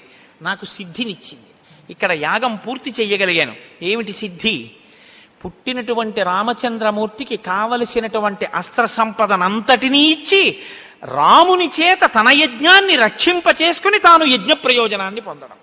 ఈ కోరిక తీర్చుకున్నాడు విశ్వామిత్రుడు. అందరూ మీరు సహజంగా ఇప్పుడు ఒక విషయాన్ని ఆలోచన చేయండి. మారీచుణ్ణి అంత దూరం కొట్టి సుబాహువుని చంపి రాక్షసుల్ని చంపి అస్త్రప్రయోగంతో కనురెప్ప వేసి తెరిచేటప్పటికి ఇంకొక మారు మాంసం కూడా పడడానికి వీలు లేకుండా కొట్టేశాడు రాక్షసుని అసలు లక్ష్మణుడు బాణప్రయోగం చేయడానికి అవకాశం ఇవ్వకుండా కొట్టేశాడు. చిన్న పిల్లాడు. ఏం చేస్తారండి అందరూ? ఎవడి పని మీద వాడు వెళ్ళిపోతాడా? ఏం చేస్తాడు ఇప్పుడు? హోమం అయిపోయిన తర్వాత అందరూ లేచి ఎవరి దగ్గరికి వస్తారు? ఓయ్ చిన్న పిల్లలు ఎంత బాగా చేశారో ఓయ్ మిమ్మల్ని చూస్తే ముద్దొస్తోంది. చాలా సంతోషం రా నాయన ఎంత వేగంగా కొట్టావురా వాళ్ళని. అలా ఎలా స్ఫురణకొచ్చిందయ్యా? మంత్రాలు ఎలా జ్ఞాపకం వచ్చాయ్యా? ఇన్ ఇన్ని అస్త్రాలు ఉంటే ఏం పెట్టి కొడదాం? వాడి బలం ఎంత ఉంటుంది అని చూడడానికి వాడు తన బలప్రయోగంతో ఏదైనా చేస్తే పాడైపోయేది హోమం. అందుకని వాడు ఏమీ చెయ్యడానికి వీలు లేకుండా వస్తుంటేనే గురువుగారు చెప్పినటువంటి వర్ణనని బట్టి లెక్క కట్టి వీడు మారీచుడు అని లక్ష్మణుడితో చెప్పి కొట్టేశావు. అబ్బబ్బబ్బా ఏం పిల్లాడివయ్యా? అని అందరూ పొగిడే పొగుడుతారు కదా సహజంగా. పొగట్ట మనిషి తల ఇలా నిలబడ్డానికి హేతు. కదండి? అందులో పిల్లల విషయంలో ఇది మరింత ఎక్కువగా ఉంటుంది. పిల్లల్ని మీరు పొగిడేశారనుకోండి వాడు వెంటనే ఏం చేస్తారంటే నా అంత మనగాడు ఇంకెక్కడ ఉన్నాడంటాడు కాబట్టి విశ్వామిత్రుడు చూస్తున్నాడు. వీళ్ళందరూ పొగిడారుగా? హోమాన్ని రక్షించాడుగా యజ్ఞాన్ని? ఏం చేస్తాడో చూద్దాం ఎలా మాట్లాడతాడో చూద్దాం. అహంకారం వస్తే దేనివల్ల తెలుస్తుంది? మాటలో తెలిసిపోతుంది. గురువు గారిని రామకృష్ణ పరమహంస ఓ మాట చెప్తుండేవారు. ఓసారి ఆయన గంగానది దాటుతున్నారు పడవలో. దాటుతుంటే అవతల ఒడ్డున ఒక ఆయన కాలు మీద కాలేసుకుని ఇలా చూస్తున్నాడు రామకృష్ణ పరమహంస వంక. పక్కన కూర్చుని ఆయన అన్నాడు పడవలో ఉన్నాయన? ఆయన మిమ్మల్ని ఎప్పుడు చూసినా వచ్చి మీకు నమస్కారం పెట్టి చాలా గౌరవంగా మాట్లాడేవాడుగా? మరి మీరు వస్తుంటే అలా కాలు మీద కాలేసి కూర్చున్నాడు ఏంటి? అన్నారు. అంటే రామకృష్ణ పరమహంస అన్నారు కాలు మీద కాలేసి కూర్చోవడం కాదు నన్ను ఇప్పుడు పరమహంస అని పిలవడు. మీరు చూస్తూ ఉండండి నేను గంగలో గంగ ఒడ్డున దిగాక హలో ఠాకూర్ అంటే నన్ను ఎందుకో తెలుసా? అతనికి ఈ మధ్య డబ్బు కలిసి వచ్చింది అన్నారు ఆయన పడవ దిగారు హలో ఠాకూర్ అన్నాడు ఆయన. అంటే మనుషుల యొక్క స్థితి అలా ఉంటుంది. ఏదైనా కలిసి వస్తే ఏ మహాపురుషుడు యొక్క అనుగ్రహమో మరిచిపోయి తల ఇలా పైకి లేస్తుంది. అందులో పిల్లలకి ఏం తెలుసండి? యుక్తాయుక్త విచక్షణ. చూస్తున్నాడు విశ్వామిత్రుడు. ఓసారా పిల్లల్ని రమ్మను అన్నాడు. ఇప్పుడు వచ్చి ఆ ఏం గురుగారు ఏంటి సంగతి? అది అయిపోయింది ఇంకేమన్నా నెక్స్ట్ ఇంకేమన్నా కొట్టాలా? అని అడిగాడు అనుకోండి. ఓహో చాలా ఎదిగిపోయావు రోయ్ అనుకోవాలి గురువుగారు కదా. వాళ్ళన్నారు ఇద్దరు వచ్చి చేతులు కట్టుకుని నిలబడి ఇమౌస్మము నిషార్దూల కింకరౌ సముపస్థితౌ ఆజ్ఞాపయ యథేష్టం వై శాసనం కరవామకిం. గురువుగారు ఇమౌస్మ నిషార్దూల మునులలో మహోత్తమమైన వాడా కింకరవు సముపస్థితవు. మీ దగ్గర నిలబడిన వాళ్ళు ఎవరో తెలుసా? మీ కింకరులు నిలబడ్డారని గుర్తించండి. కింకరులంటే ఆ పని నేను చెయ్యడమా పని నేను చెయ్యకపోవడమా అని ఆలోచించకుండా ఈ పని చెయ్యడం వల్ల గురువుగారికి సంతోషం కలుగుతుందని ఆలోచించినంత మాత్రం చేత ఆ పనిని చేసేసి దాని వలన సంతోషం పొందేయడమే. శంకర శంకర భగవత్పాదుల వారికి భంగధర వ్యాధి వచ్చింది. ఆయన ఇలా కూర్చుంటే ఒక పావుగంట ఆయన యొక్క పృష్ఠభాగంలోంచి కారిపోయిన నెత్తుటి చేత ఆయన కట్టుకున్న కాషాయ వస్త్రం ముద్దయిపోయేది రక్తంతో. ఆయన వెంటనే లేచి ఆ వస్త్రం విడిచిపెట్టి ఇంకో స్నానం చేసి ఇంకో వస్త్రం కట్టుకునేవారు. హస్తామలకాచార్యులు తోటకాచార్యుల వారికి పని ఏమిటంటే ఈ బట్ట పట్టుకెళ్ళడం ఉతకడం ఆరేయడం. అంతే. ఇప్పుడు గురువుగారి నెత్తుటి బట్టలు రోజు పట్టుకెళ్ళి నేను జాడించడం ఏమిటి నేను ఆరాయడం ఏమిటి? ఎంత శుశ్రూషకైనా అర్థం బద్దం ఉంటుంది ఏమిటి? నేను పట్టుకెళ్ళి ఆ బట్టలన్నీ ఆరాయడం ఏమిటి అని అనుకున్నారనుకోండి శంకరాచార్యులు వారు అనుగ్రహించవలసిన పని లేదు. తోటకాచార్యులు వారు సహజంగా తెలివైన వారేం కాదు. పద్మపాదాచార్యులు వారు బాగా తెలివైన ఆయన ఒకసారి పాఠం చెప్పేటప్పుడు శంకరాచార్యులు వారు హస్తమా తోటకాచార్యులు వారు రాలేదని ఆగారు. వాడు ఏమంత బుద్ధిశాలని పాఠం ఆపారు? వాడు వింటే మాత్రం వస్తుందా? చెప్పేయండి పాఠం అన్నారు. ఓహో ఇంత అహంకారమా అనుకున్నారు. ఒక్క సంకల్పం చేశారంతే ఇక్కడ కూర్చుని శంకర భగవత్పాదుల వారు. తోటకాచార్యుల వారికి గొప్ప శక్తి వచ్చేసింది అంతే వస్తూనే విదిత కిల్ల శాస్త్ర సుధా జల్లదే మహితోపనిషత్ కదితార్థ నిధే. తోటకాష్టకం ఉంది కదండి? దాంతో భవశంకర దేశికమే శరణం ఇవాల్టికి కూడా అన్ని పీఠాలలో శంకర భగవత్పాదులకి నమస్కారం చేయాలంటే తోటకాష్టకమే. తోటకాష్టకంతో నమస్కారం చేసి వంగి భూమిని ముట్టుకుంటుంటాం. నేను ఈ సంవత్సరం అంటే ఇక్కడికి వచ్చేసాను కానీ వైశాఖ శుక్ల పంచమికి శంకర భగవత్పాదులకి శంకర జయంతి మా కాకినాడ పట్టణంలో చేస్తే ప్రతిరోజు సాయంకాలం పొద్దున్న ఈ తోటకాష్టకంతో శంకర భగవత్పాదుల ముందు భూమిని ముట్టుకుని నమస్కారం చేసి అష్టకం చేస్తుంటాం కాబట్టి గురువు వినయానికి లొంగిపోతాడు. కాబట్టి ఎలా మాట్లాడుతున్నాడో చూడండి రాముడు. ఇమౌస్మము నిషార్దూల కింకరౌ సముపస్థితౌ ఆజ్ఞాపయ యథేచ్ఛం వై శాసనం కరవామకిం. ఈ పని చెప్పడమా ఈ పని చెప్పకపోవడమా అన్న ఆలోచన ఎప్పుడూ రానివ్వద్దు మీ కింకరులం. యథేచ్ఛం వై మీ ఇష్టం వచ్చినట్టు ఆజ్ఞాపించండి. శాసనం కరవామకిం. మీరు ఒకటి చెప్పాక అది అలా చెయ్యాలంటారా? అండం ఉండదు ఇంకా. అది శాసనం మాకు. శాసనం చేసేవాడు ప్రభువు తాను రాజకుమారుడు. తానంటున్నాడు మీది మాకు శాసనం. ఇది గురుభక్తి అంటే.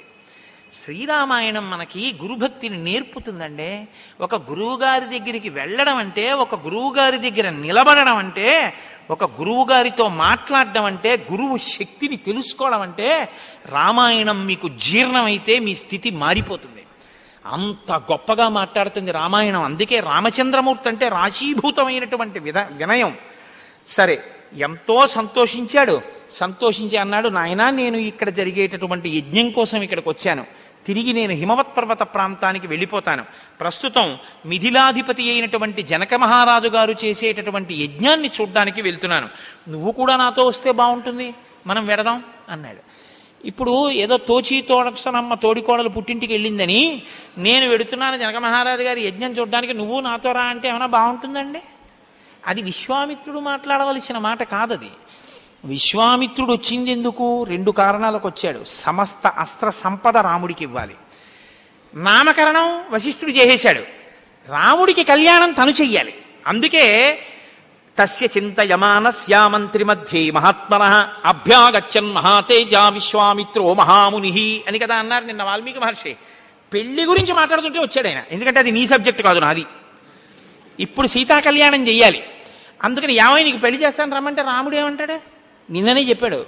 తాటక మీద బాణం వేయమంటే పితుర్వచన నిర్దేశాత్ పితుర్వచన కారణాత్. ఏమంటాడు? అది మా నాన్నగారు చూడవలసిన విషయం అండి అంటాడు. ఇప్పుడు తనేమవుతాడు?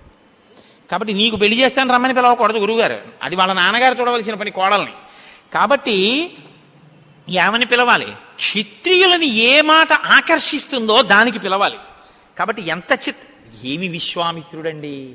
అసలు విశ్వామిత్రుడి మాట తీరు చూస్తే రామాయణంలో మహానుభావ ఏమి వాక్ సంపదయా అనిపిస్తుంది. అద్భుతం ధనురత్న ధనురత్నంచ తత్ర తత్ర తద్ద్రష్టుమర్హసి. నాయన రామ మిథిలా నగరంలో జనక మహారాజు గారి యొక్క అంతఃపురంలో శివధనస్సు ఉంది. ఎంత గొప్ప ధనస్సో తెలుసా? దాన్ని రోజు ధూపం వేసి పుష్పాలతో పూజ చేస్తారు. ఆ ధనస్సు అంటే సామాన్యమైంది కాదు దాన్ని దేవతలు ఇచ్చారు ఒక యజ్ఞంలో. దాన్ని ఎక్కువ పెడదామని చాలామంది ప్రయత్నం చేశారయ్యా. ఎందుకు ఎక్కువ పెడదాం అనుకున్నారో తను చెప్పలేదండోయ్ ఎందుకో తెలుసా? అది ఎక్కువ పెడితే సీతమ్మని ఇస్తాట జనకుడు అని అనుకోండి. మనకెందుకు లేండి ఆ గొడవ మా నాన్నగారు చూస్తారంటే అందుకని అది చెప్పలేదు విశ్వామిత్రుడు. ధనస్సు ఎక్కువ పెట్టడం చెప్పాడంతే. ఏ చెప్పకపోతే తప్ప?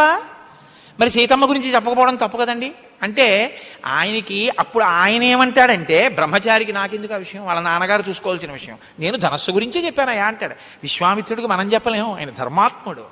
కాబట్టి ఎంత గమ్మత్తుగా అన్నాడంటే నాస్య దేవా నగంధర్వా నాసురా నచరాక్షసాహ కర్తుమారోపణం శక్త నకథంచ నమానుషా.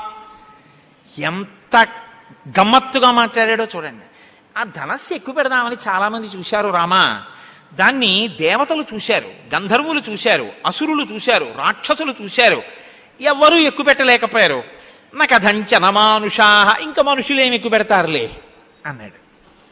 అంటే రాముడు పౌరుషవంతుడు. క్షత్రియుడు పౌరుషహీనుడైతే అలా పనికొస్తుందండి? అది ఉత్తమ గుణం. భూపసభాంతరాలమున పుష్కళమాక్యతురత్తమాది మహాపటు శక్తియున్ యశమునందనురక్తియు ప్రకృతి సిద్ధగుణంబులు సజ్జనాళికిందంటాడు భర్తృహరి. ఉత్తప్పుడు మౌనంగా ఉండడం ఏమిటండి? ఈయనకి మాట్లాడడం వచ్చా అన్నట్టు ఉంటాడు. సభలోకి వెళ్ళి మాట్లాడాడా? పుష్కళమాక్యతురత్వము అంతేగాని సభలోకి వెళ్ళి తలబడకూడదు కిందకొచ్చి పుష్కలంగా మాట్లాడకూడదు. కాబట్టి ఎక్కడ ఏది ఉండాలో అది ఉండాలి ఆ సంపద ఉండాలి. కాబట్టి రాముడికి ఈ మాట అన్న తర్వాత ఏంటి? మనుషులు ఎక్కువ పెట్టలేకపోవడం ఏంటి? గురువుగారు అలా అనకండి నేను ఎక్కువ పెడతాననకూడదు. అలా అని గురువుగారి దగ్గర అధిక్షేపిస్తే ఎక్కువ పెడతావా? అని ఆ సమయమునకు నీకు ఆ బలము ద్యోతకమగుకుండుగాక అన్నాడు అనుకోని ఏమైపోతాడు? గురువుగారి దగ్గర అనక్కర్లేదు అక్కడికి. వెళ్ళాక గురువుగారిని ఆశీర్వచనం అడుగు. తథాస్తు అంటే ఎక్కువ పెట్టేస్తా అంతే. కాబట్టి రాముడు ఊరుకున్నాడు. రాముడు గురువుగారు అలా అన్నారని ఎదిరించకూడదు. కానీ గురువుగారు ఇలా అంటున్నారేంటి? మనుషులు ఎవరూ ఎక్కువ పెట్టలేరంటున్నారేంటి? మనం చూడాలి. అన్న ఉత్సాహం ఆ పిల్లాడికి రావాలి. అందుకని ఇలా అన్నాడు అంటే ఇప్పుడు రాముడు అన్నాడు గురువుగారు వెడదాం పదండి ఇది కళ్యాణానికి తీసుకెళ్ళడానికి వి విశ్వామిత్ర మహర్షి వేసుకున్న ప్రణాళిక. ఇప్పుడు కలిసి బయలుదేరారు. బయలుదేరితేట విశ్వామిత్రుడు సిద్ధాశ్రమంలోంచి బయలుదేరితే మునులందరూ వెంట వచ్చి వీడ్కోలు పలికారు. బాగుంది మృగపక్షి గణాశ్చైవా సిద్ధాశ్రమ నివాసిన. అనుజగ్ముర్మహాత్మానం విశ్వామిత్రం మహామునిం నివర్తయామాస తతపక్షి సంఘాన్ మృగానపి పక్షులు మృగాలు కూడా ఆయనతో పాటే వచ్చేస్తున్నాయిట. నేను ఇది మీతో మనవి చేసింది. మహాపురుషుల ఎందు జంతువులు ప్రకృతి అన్నీ ఆన ఆ అనుబంధం పెంచుకుంటాయి. విశ్వామిత్రుడు అన్నట్ట కాదు కాదు నేనంటే సిద్ధాశ్రమం నుంచి వెడుతున్నాను. మీరు ఇక్కడే ఉండండి అని వాళ్ళని వెనక్కి వెళ్ళిపోమన్నాక వెనక్కి వెళ్ళిపోయేట కలిసి బయలుదేరారు. వెళ్ళిన తర్వాత శోణానదీ తీరంలో ఆ రోజు రాత్రి విశ్రమించారు. రాముడు అడిగాడు అసలు ఈ శోణానది ఏమిటి? ఈ నగరాలు ఏమిటి? రాజ్యం ఏమిటి? ఇది ఎవరిది? దీన్ని ఎవరు పరిపాలిస్తున్నారో నాకు చెప్పండి అని అడిగాడు. నాయన మా వంశమునకు కర్త బ్రహ్మమానస పుత్రుడు అయోనిజుడు మహానుభావుడు కుషుడు అనబడేటటువంటి ఆయన ఉన్నాడు. ఆయన భార్య పేరు వైదర్భి. ఆయనకి నలుగురు కుమారులు.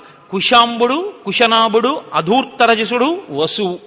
ఒకనకొక నాడు కుషుడు వీళ్ళందరినీ పిలిచి నలుగురు కుమారుల్ని మీరు ప్రజారక్షణ కొరకు నాలుగు నగరములను నిర్మించుకుని రాజ్య పరిపాలన చెయ్యండి అన్నాడు. కుశాంబుడు కౌశాంబిని కుశనాభుడు మహోదయమును అధూర్తరజసుడు ధర్మారణ్యమును వసువు గిరివ్రజమును నిర్మించారు. ఇప్పుడు మనం ఉన్నటువంటి ప్రాంతాన్ని గిరివ్రజము అని పిలుస్తారు రామా. మనం ఈ రాజ్యంలో ఉన్నాం అని చెప్పి ఆయన ఒక మాట అన్నాడు.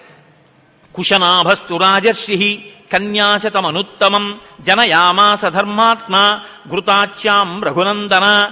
కుశనాభుడనేటటువంటి రాజర్షికి గు- ఆ- ఆయనకి ఘృతాచి అనబడేటటువంటి ఒక అప్సర స్త్రీ వలన నూరుగురు కన్యలు కలిగారు. వాళ్ళు అప్సరస యొక్క పిల్లలు కనుక దేవతల యొక్క స్థితిని పొందారు అంత అందాన్ని పొందారు. వాళ్ళు నూర్గురు యవ్వనవతులై ఒకరోజు సాయంకాలం ఉద్యానవనంలో రకరకాలైనటువంటి వాద్య పరికరములను మోగించుకుంటూ తిరుగుతున్నారు. బాలకాండలో అత్యంత గొప్ప సర్గల్లో ఇదొకటి. పైకి కనపడదు. కానీ నిజంగా అసలు సనాతన ధర్మము యొక్క సాంస్కృతి విలువల పట్టి ఎక్కడుందో ఈ సర్గ చూపిస్తుంది. వీళ్ళందరూ అక్కడ నిలబడి ఉంటే వాయువు వచ్చాడు. వచ్చి ఆయన అన్నాడు తాహ సర్వగుణ సంపన్న రూపయ వన సంయుతాహ. దృష్టా సర్వాత్మకో వాయు. ఇదం వచనమబ్రవీత్. అహం భక్కామయే సర్వా భార్యా మమ భవిష్యథ. మానుషస్వజ్యతాం భావో దీర్ఘమాయురవాప్స్యథ. చలం హి యవ్వనం నిత్యం మానుషేషు విశేషత. అక్షయ్యం యవ్వనం ప్రాప్త అమర్గ్యశ్చ భవిష్యథ. మీరు నరకాంతలుగా ఉన్నారు. అప్సరసకి జన్మించినా కూడా. కాబట్టి మీ యవ్వనం కొంతకాలానికి తరిగిపోతుంది. నేను వాయుదేవుడను. మీ నూరుగురు నాకు భార్యలు కండి నేను మీ ఎందు అనురక్తుడనయ్యాను. మీరు దేవతాత్వాన్ని పొందితే మీ యవ్వనం స్థిరంగా ఉంటుంది. అందుకని మీరు నాకు భార్యలు కండి అన్నాడు. అంటే నూరుగురు కన్యలు ఒకరితో ఒకరు మాట్లాడుకోకుండా ఏకకాలంలో నూరుగురు కలిసి ఒక్కటే మాట అన్నారు. బాగా గుర్తుపెట్టుకోండి ఒకరితో ఒకరు మాట్లాడుకుని కాదు. ఏకకాలంలో నూర్గురు కలిసి జవాబు చెప్పారు. ఏమని? మా భూత్ సకాలో దుర్మేధ పితరం సత్యమాదినం నావమన్యస్య ధర్మేణ స్వయంవరముపాస్మహే పితా హి ప్రభురస్మాకం దైవతం పరమం హి సహ ఎస్య నో దాస్యతి పితా సనో భర్తా భవిష్యసి సనో భవిష్యతి ఇప్పుడు మమ్మల్ని అడిగితే అడిగావు దుర్మేధ ఈ లోకంలో ఏ ఆడపిల్లని ఏ పురుషుడు కూడా నేను నిన్ను వివాహం ఆడతానన్న మాట అడగకూడదు. అడిగినా బుద్ధి ఉన్న ఏ ఆడపిల్ల తండ్రికి తెలియకుండా వేరొకణ్ణి తన భర్తగా అంగీకరించరాదు. ఇది జాతికి ధర్మం. పితాహి ప్రభురస్మాకం. మాకు మా తండ్రి దైవం. మా తండ్రికి తెలుసు మమ్మల్ని ఎవరికిచ్చి వివాహం చెయ్యాలో. మా జీవితం భద్రంగా ఉండడానికి ఎవరికి కన్యాదానం చెయ్యాలో మా తండ్రికి తెలుసు. దైవతం పరమం హి సహా. మా కన్నులకు కనపడే దైవం మా తండ్రి. యస్యనో దాస్యతి పిత సనోభర్త భవిష్యతి. ఈ దేశంలో ఇప్పుడు కాదు ఎప్పటికీ కూడా ఆడపిల్ల తండ్రి మాట కాదని తనకు తాను స్వతంత్రించి తన భర్తని తాను ఎన్నుకునేటటువంటి దుర్దినము రాకుండుగాక అన్నారు వాళ్ళు. ఇది జాతి సంస్కృతి మూలం. దీనికి అనుగుణంగానే మనం ఏ రచనలు చేసినా చెయ్యాలి. తప్ప ఆడపిల్లల్ని మగపిల్లల్ని బరితెగించేటట్టుగా వాళ్ళలో ఉన్నటువంటి యవ్వనోద్రేకాన్ని రెచ్చగొట్టి నీకు వంద రూపాయల టిక్కెట్ కోసం లక్షలు లాభం రావడం కోసం మూడు గంటలు మాదక ద్రవ్యం లాంటి సినిమా తీసి డైలాగులు రాసి జాతిని పాడు చేసేటటువంటి నైతికమైన అధికారం నీకు లేదు. అది వాడికి లేకపోయినా అడగవలసిన అవసరం పెద్దలకు ఉంది మేము రామాయణానికి వారసులం. నీ ఇష్టం వచ్చినట్టు నువ్వు రాయడానికి వీల్లేదని. నిలదీసేటటువంటి రోజు వస్తే తప్ప మన బిడ్డల్ని మనం రక్షించుకునే స్థితి మనకి రాదు. మనం ఎందుకు రామాయణానికి వారసులమో రామాయణం అంటే ఏమిటో మీరు గమనించెదరుగాక. కాబట్టి పితా పితాహి ప్రభురస్మాకం దైవతం పరమం హి సహా. యస్యనో దాస్యతి పితా సనో భవిష్యసి. ఈ మాట అంటే కోపం వచ్చింది వాయుదేవుడికి. ఆయన వాళ్ళ యొక్క శరీరములలోకి బాగా ప్రవేశించి వాళ్ళ శరీరములు వంకర్లు తిరిగిపోయేటట్టుగా చేసేసాడు చేసేస్తే వాళ్ళెవ్వరూ కూడా కదలలేని స్థితిలో వెళ్ళిపోయి అంతఃపురంలో కింద పడిపోయారు. కింద పడిపోయి ఉంటే రాజైనటువంటి కుశనాభుడు తండ్రి వచ్చాడు. వచ్చి ఏమమ్మా మీరందరు ఇలా కింద పడిపోయారు? అని అడిగాడు. అడిగితే వాళ్ళన్నారు నాన్నగారు వాయుదేవుడు మమ్మల్ని భార్యలు కమ్మని అడిగాడు. మేమందరం కలిసి ముక్తకంఠంతో ఒక మాట చెప్పాం. మేము నీకు భార్యలు కావడం అన్నది మా నాన్నగారి అభిష్టం మీద ఆధారపడి ఉంటుంది. ఆయన చెయ్యాలి కన్యాదానం అన్నాం. కోపగించి మమ్మల్ని విరూపల్ని చేశాడు అన్నాడు. అంటే ఆయన అన్నాడు ఏమమ్మా మీకు తపశ్శక్తి ఉంది కదా మీరు మరి ఆయన్ని శపించలేదా? అని అడిగారు వాళ్ళన్నారు నాన్నగారు శక్తి ఉంది కదా అని కోపం వచ్చిన చోటల్లా తప్పు చేసిన చోటల్లా మనం శాపవాక్కు విడిచిపెట్టు వెడుతూ వెడితే ఈ లోకం ఉంటుందా? అని అడిగారు వాళ్ళు. కాబట్టి మేము క్షమాగుణంతో ఓర్పుతో వెనక్కి వచ్చేసాను నాన్నగారు అన్నారు. ఇది రామాయణం మీరు కోపగించవలసిన చోట ఓర్పు పట్టడం చాలా గొప్ప విషయం. వెంటనే కుశనాభుడు అన్నాడు అలంకారో హినారీణాం క్షమాతు పురుషస్యవా దుష్కరం తచ్చయక్షాంతం త్రిదశేషు విశేషత యాదృశీవ క్షమాపుత్రియ సర్వాసామ విశేషత క్షమాదానం క్షమాయజ్ఞ క్షమా సత్యం హి పుత్రికా క్షమా యశ క్షమా ధర్మ క్షమయా విస్థితం జగత్. అమ్మా అలంకారోహినారీనాం ఆడవాళ్ళకి అలంకారం అమ్మా ఓర్పు. ఆడవాళ్ళకేమి మగవాళ్ళకు కూడా ఓర్పు ఉండాలి తల్లి. అసలు ఈ మూడు లోకములు దేని వల్ల నిలబడుతున్నాయో తెలుసా? ఓర్పు వల్లే.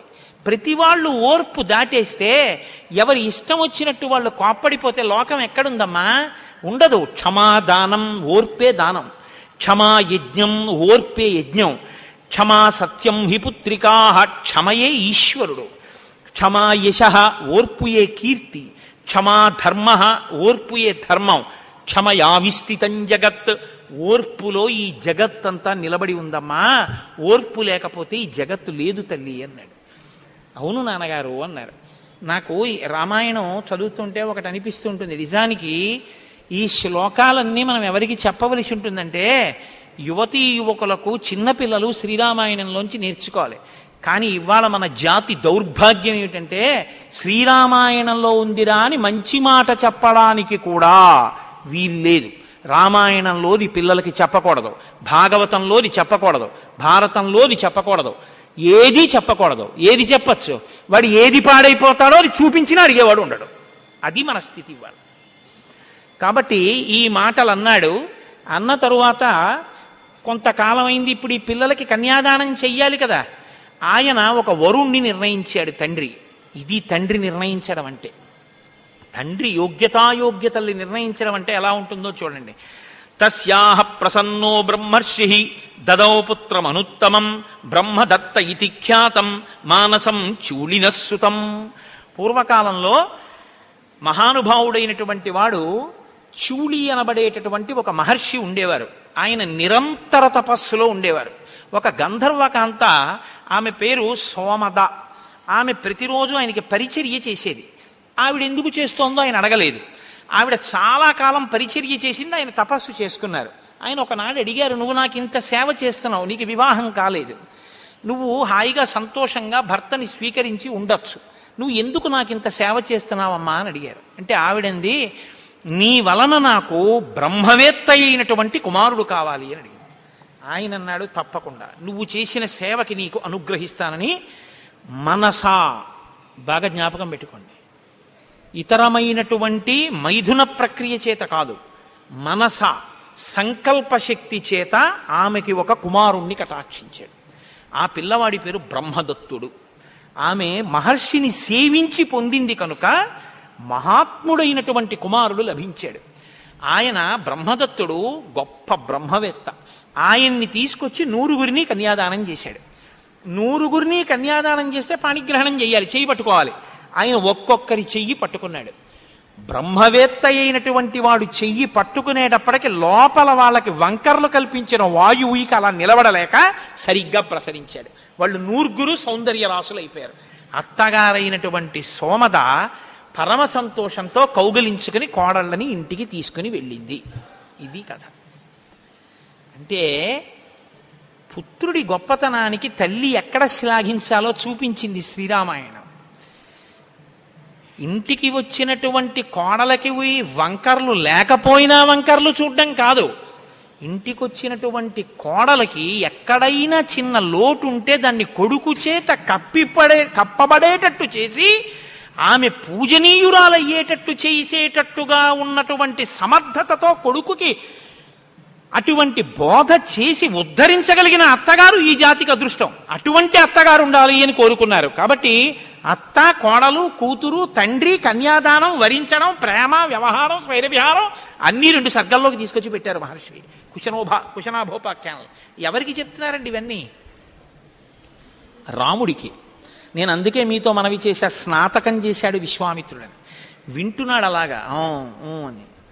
ఎలా మాట్లాడాలో ఆడపిల్లని ఏది అడగకూడదో ఆడపిల్ల అంటే ఎంత గొప్పదో ఎలా స్వీకరించాలో ఎలా నిలబెట్టుకోవాలో తాను ఎలా భార్య మనసు చూరగొనాలో కళ్యాణం చేసుకోబోయేటటువంటి రాముడు పెళ్ళి కొడుక్క గృహస్థాశ్రమం గురించి బాగా నేర్చుకునేటట్టు అతనితోనే ప్రశ్న వేయించి చెప్పకుండా చెప్తున్నాడు విశ్వామిత్రుడు.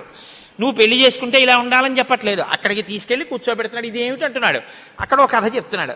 ఇప్పుడు ఆ కథ నాటుకుంటోంది. ఓ ఇలా ఉండాలన్నమాట అని నేర్పుతున్నాడు. ఇది ఎదర రాముణ్ణి ఏకపత్ని వ్రతుణ్ణి చేసింది.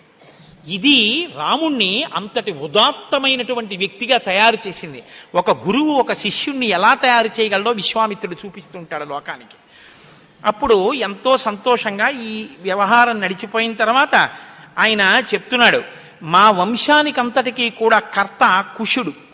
ఆ కుషుడు ఆ కుషుని యొక్క కుమారుడైనటువంటి కుశనాభుడు ఒకనకొకప్పుడు తన నూర్గురు కుమార్తెలకి కూడా వివాహం చేసి పంపించేసిన తర్వాత కొడుకు కోసమని పుత్రకామేష్టి చేశాడు. ఆ పుత్రకామేష్టి చేసే సమయంలో మా తాతగారు అంటే కుశనాభుని యొక్క తండ్రి ఆయన వచ్చి ఒక మాట చెప్పాడు. నాయన నీకు యోగ్యమైనటువంటి కొడుకు నువ్వు కోరుకుంటున్నటువంటి లక్షణాలున్న కొడుకు ఈ పుత్రకామేష్టి వల్ల కలుగుతాడు. అని వరమిచ్చి జగా జగామాకాశమావిశ్యా బ్రహ్మలోకం సనాతనం ఆయన బ్రహ్మలోకానికి వెళ్ళిపోయాడు. కస్యచిత్ తదకాలస్యాకుశనాభస్య ధీమత జిజ్ఞే పరమధర్మిష్టో గాధిరిత్యేవ నామత పుత్రకామేష్టి చేయడం వల్ల మా తాతగారైనటువంటి కుశనాభుడికి గాధి అనబడేటటువంటి కుమారుడు జన్మించాడు. ఆ గాధి మా తండ్రి. ఆ గాధికి నేను జన్మించాను. కాబట్టి మా తండ్రి గారైన సపితామ మకాకుత్స గాధి పరమధార్మిక కుశవంశ ప్రతు ప్రతు ప్రసూతోస్మి కౌశికో రఘునందన. ఆ కుషిని యొక్క వంశంలో నేను పుట్టాను కాబట్టి నన్ను కౌశికుడు అని పిలుస్తూ ఉంటారు. पूर्वजा भगिनी चापि मम राघवसुव्रता। नाम्ना सच्चवतीना मारुचीके प्रतिपादिता। सशरीरा गता स्वर्गम् भर्तारम् अनुवर्तिनी। భర్తారం అనువర్తిని కౌశికీ పరమోదారా ప్రవృత్తా చ మహానదీ దివ్యా పుణ్యోదకారమ్యా హిమవంతం ఉపాశ్రిత. లోకస్య హితకామార్థం ప్రవృత్త భగినీ మమ. తతోహం హిమవత్పార్శ్వే. వసామి నిరతసుఖం. భగిన్యాం స్నేహ సంయుక్త కౌశిక్యాం రఘునందన. సాతు సత్యవతీ పుణ్యా సత్యే ధర్మే ప్రతిష్ఠిత. పతివ్రత మహాభాగా కౌశికీ. సరితాంబరా నాయనా రామచంద్ర నీకు నేను ఒక విషయం చెప్తున్నాను. నాకు ఒక అక్కగారుంది. ఆవిడ పేరు సత్యవతి. మా అక్కయ్యని మా బావ రుచీకుడికిచ్చి వివాహం చేశాడు మా నాన్నగారు. కొంతకాలం అయిపోయిన తర్వాత మా అక్క భర్త గారు స్వర్గ స్వర్గలోకానికి బయలుదేరాడు. మా అక్క ఎంత గొప్పదంటే సశరీరంగా మా బావని అనుగమించి స్వర్గలోకానికి వెళ్ళింది. వెళ్ళి తాను నదీ స్వరూపంలో ఉండి లోకాన్ని ఉద్ధరించాలి అని ఆమె కూడా కుషిని యొక్క వంశంలో పుట్టింది కాబట్టి కౌశికి అన్న పేరుతో హిమాలయ పర్వత ప్రాంతంలో ప్రవహిస్తుంటుంది. ఆమె గొప్ప ధర్మాత్మురాలు. నాకు మా అక్క అంటే ఎంతో ఇష్టం. అందుకని మా అక్క నదీ రూపంలో ఉంది కాబట్టి నేను కూడా హిమాలయ పర్వత ప్రాంతంలో కౌశికీ నది ఒడ్డున ఆశ్రమాన్ని నిర్మించుకుని ఉంటూ ఉంటాను. ఇక్కడ సిద్ధాశ్రమంలో సిద్ధి కోసం యజ్ఞం చేయడానికి వచ్చాను రామా. నీ యొక్క శక్తి వలన ఆ యజ్ఞం పూర్తయింది. ఇప్పుడు మనం మిథిలా నగరానికి బయలుదేరుతున్నాం అని చెప్పారట. చెప్తే రాత్రి పడుకున్నట్ట రాముడు బాగా చీకటి పడిపోయింది. ఇప్పటికే నేను ఈ విషయాలన్నీ చెప్పడంలో చూశావా? గుడ్లగూబలు అరుస్తున్నాయి. చూశావా? ఆ రాత్రి వేళ ఎగిరేటటువంటి పక్షులు ఎగురుతున్నాయి. నరమాంసభక్షకులైన రాక్షసులు తిరుగుతున్నారు. చంద్రోదయం అయిపోయింది. రామ ఇంకా నిద్రపోవు అన్నాడు. అంత చీకటి పడిపోయిందని తెలియలేదు ఆయన చెప్తుంటే తన వంశం గురించి. అంత గొప్పగా చెప్పాడు. ఇప్పుడు రాముడు పడుకున్నట్ట మునులు అన్నారట కౌశికులు ఎందలో పుట్టారు. కానీ విశ్వామిత్ర నువ్వు పుట్టిన ఈ వంశం ధన్యమైందయ్యా. ఏమి అక్క ఏమి మహానుభావులు ఏమి కుశనాభుడు ఏమి ధర్మం లోకానికి ధర్మం నేర్పిందయ్యా మీ కుటుంబం అన్నారట.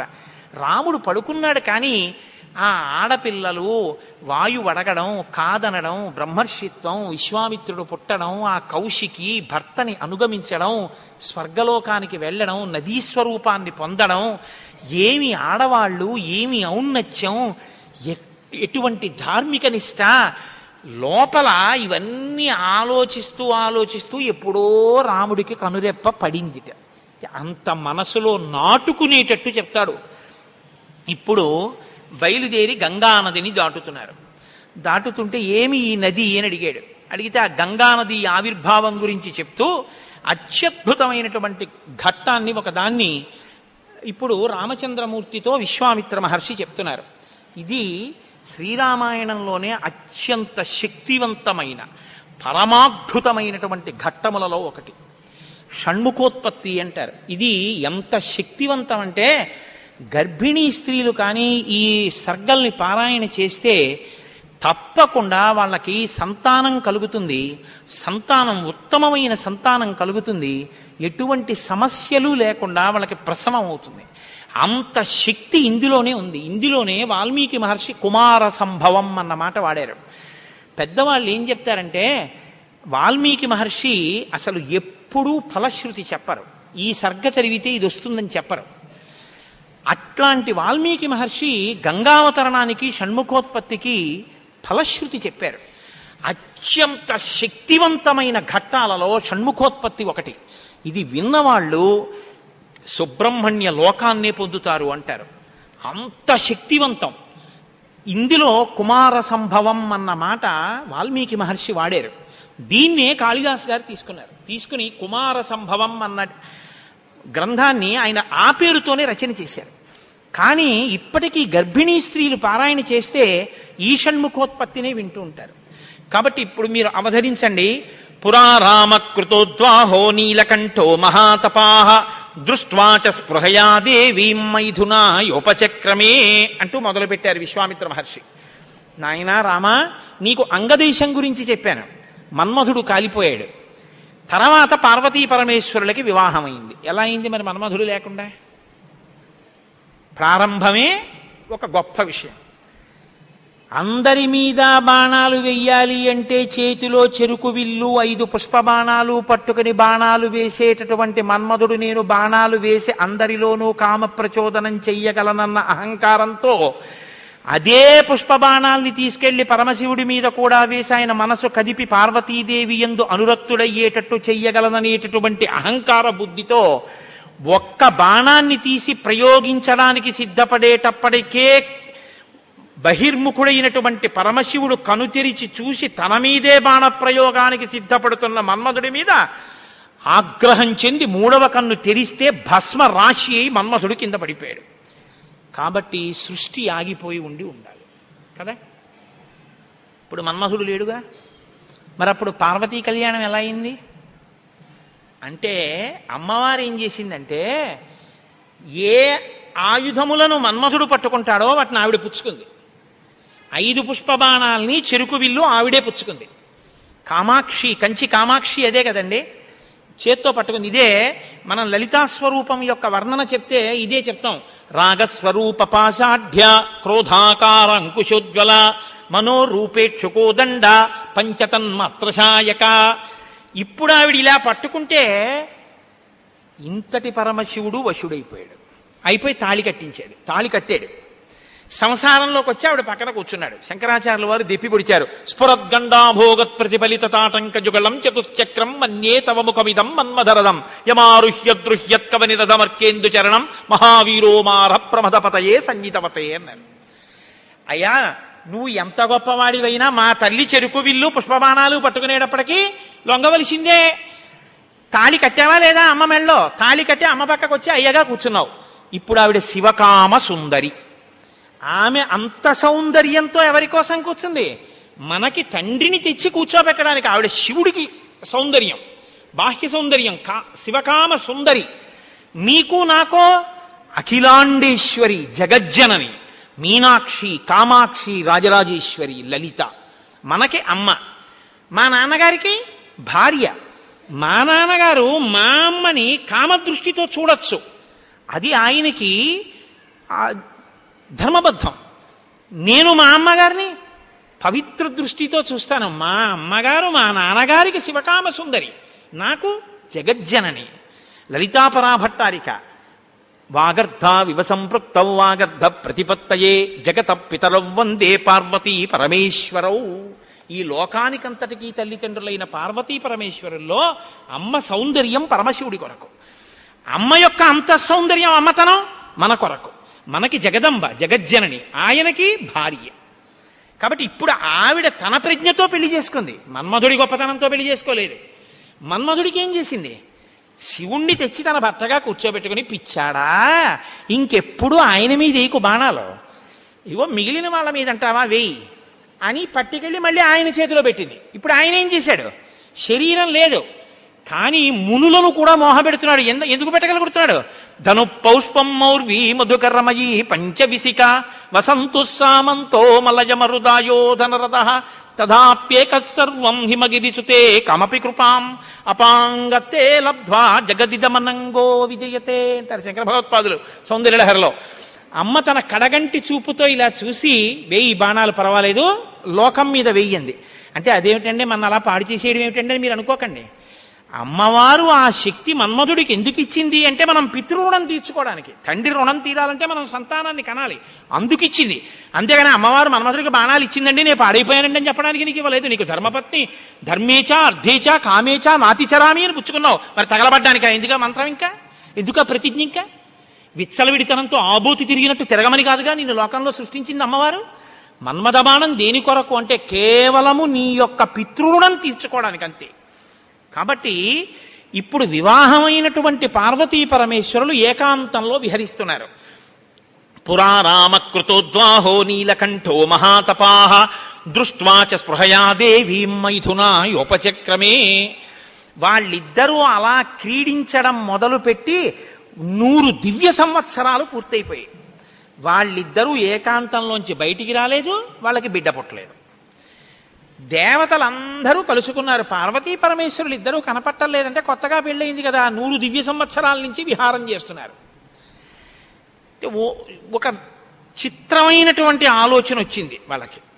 ఊరే అసలు పార్వతీదేవే శక్తి స్వరూపిణి. పరమశివుడు తేజపుంజం మహానుభావుడు. ఇప్పుడు వాళ్ళిద్దరి యొక్క శుక్రశోణితములు కలిస్తే తేజస్సులు కలిస్తే ఈ లోకంలోకి ఒక కొత్త ప్రాణి వస్తే అసలు అటువంటి భూతమును అంటే అటువంటి ప్రాణిని మనం చూడడం కుదురుతుందా?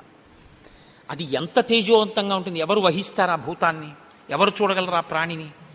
కాబట్టి మనం పరమశివుణ్ణి వెళ్ళి అడుగుదాం. మీరు రతిక్రీడ విరమించి బిడ్డల్ని కనద్దు అని అడుగుదాం అన్నారు.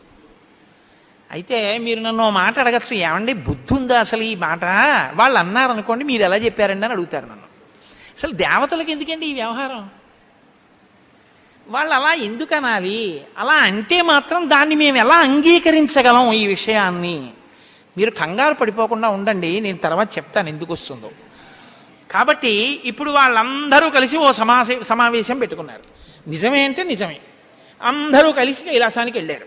బయట నించుని పెద్ద కేకేశారు. ఏమని? దేవదేవ మహాదేవ లోకస్యాస్య హితేరత ఓ దేవదేవ మహాదేవ లోకమునకంతటికి రక్షించవలసిన వాడా అని కేకేశారు. వీళ్ళకి ఏం ఉపద్రవం వచ్చిందో అని ఆయన బయటకు వచ్చారు. ఆయన్ని చూడగానే వీళ్ళందరూ నేల మీద పడి నమస్కారం చేశారు.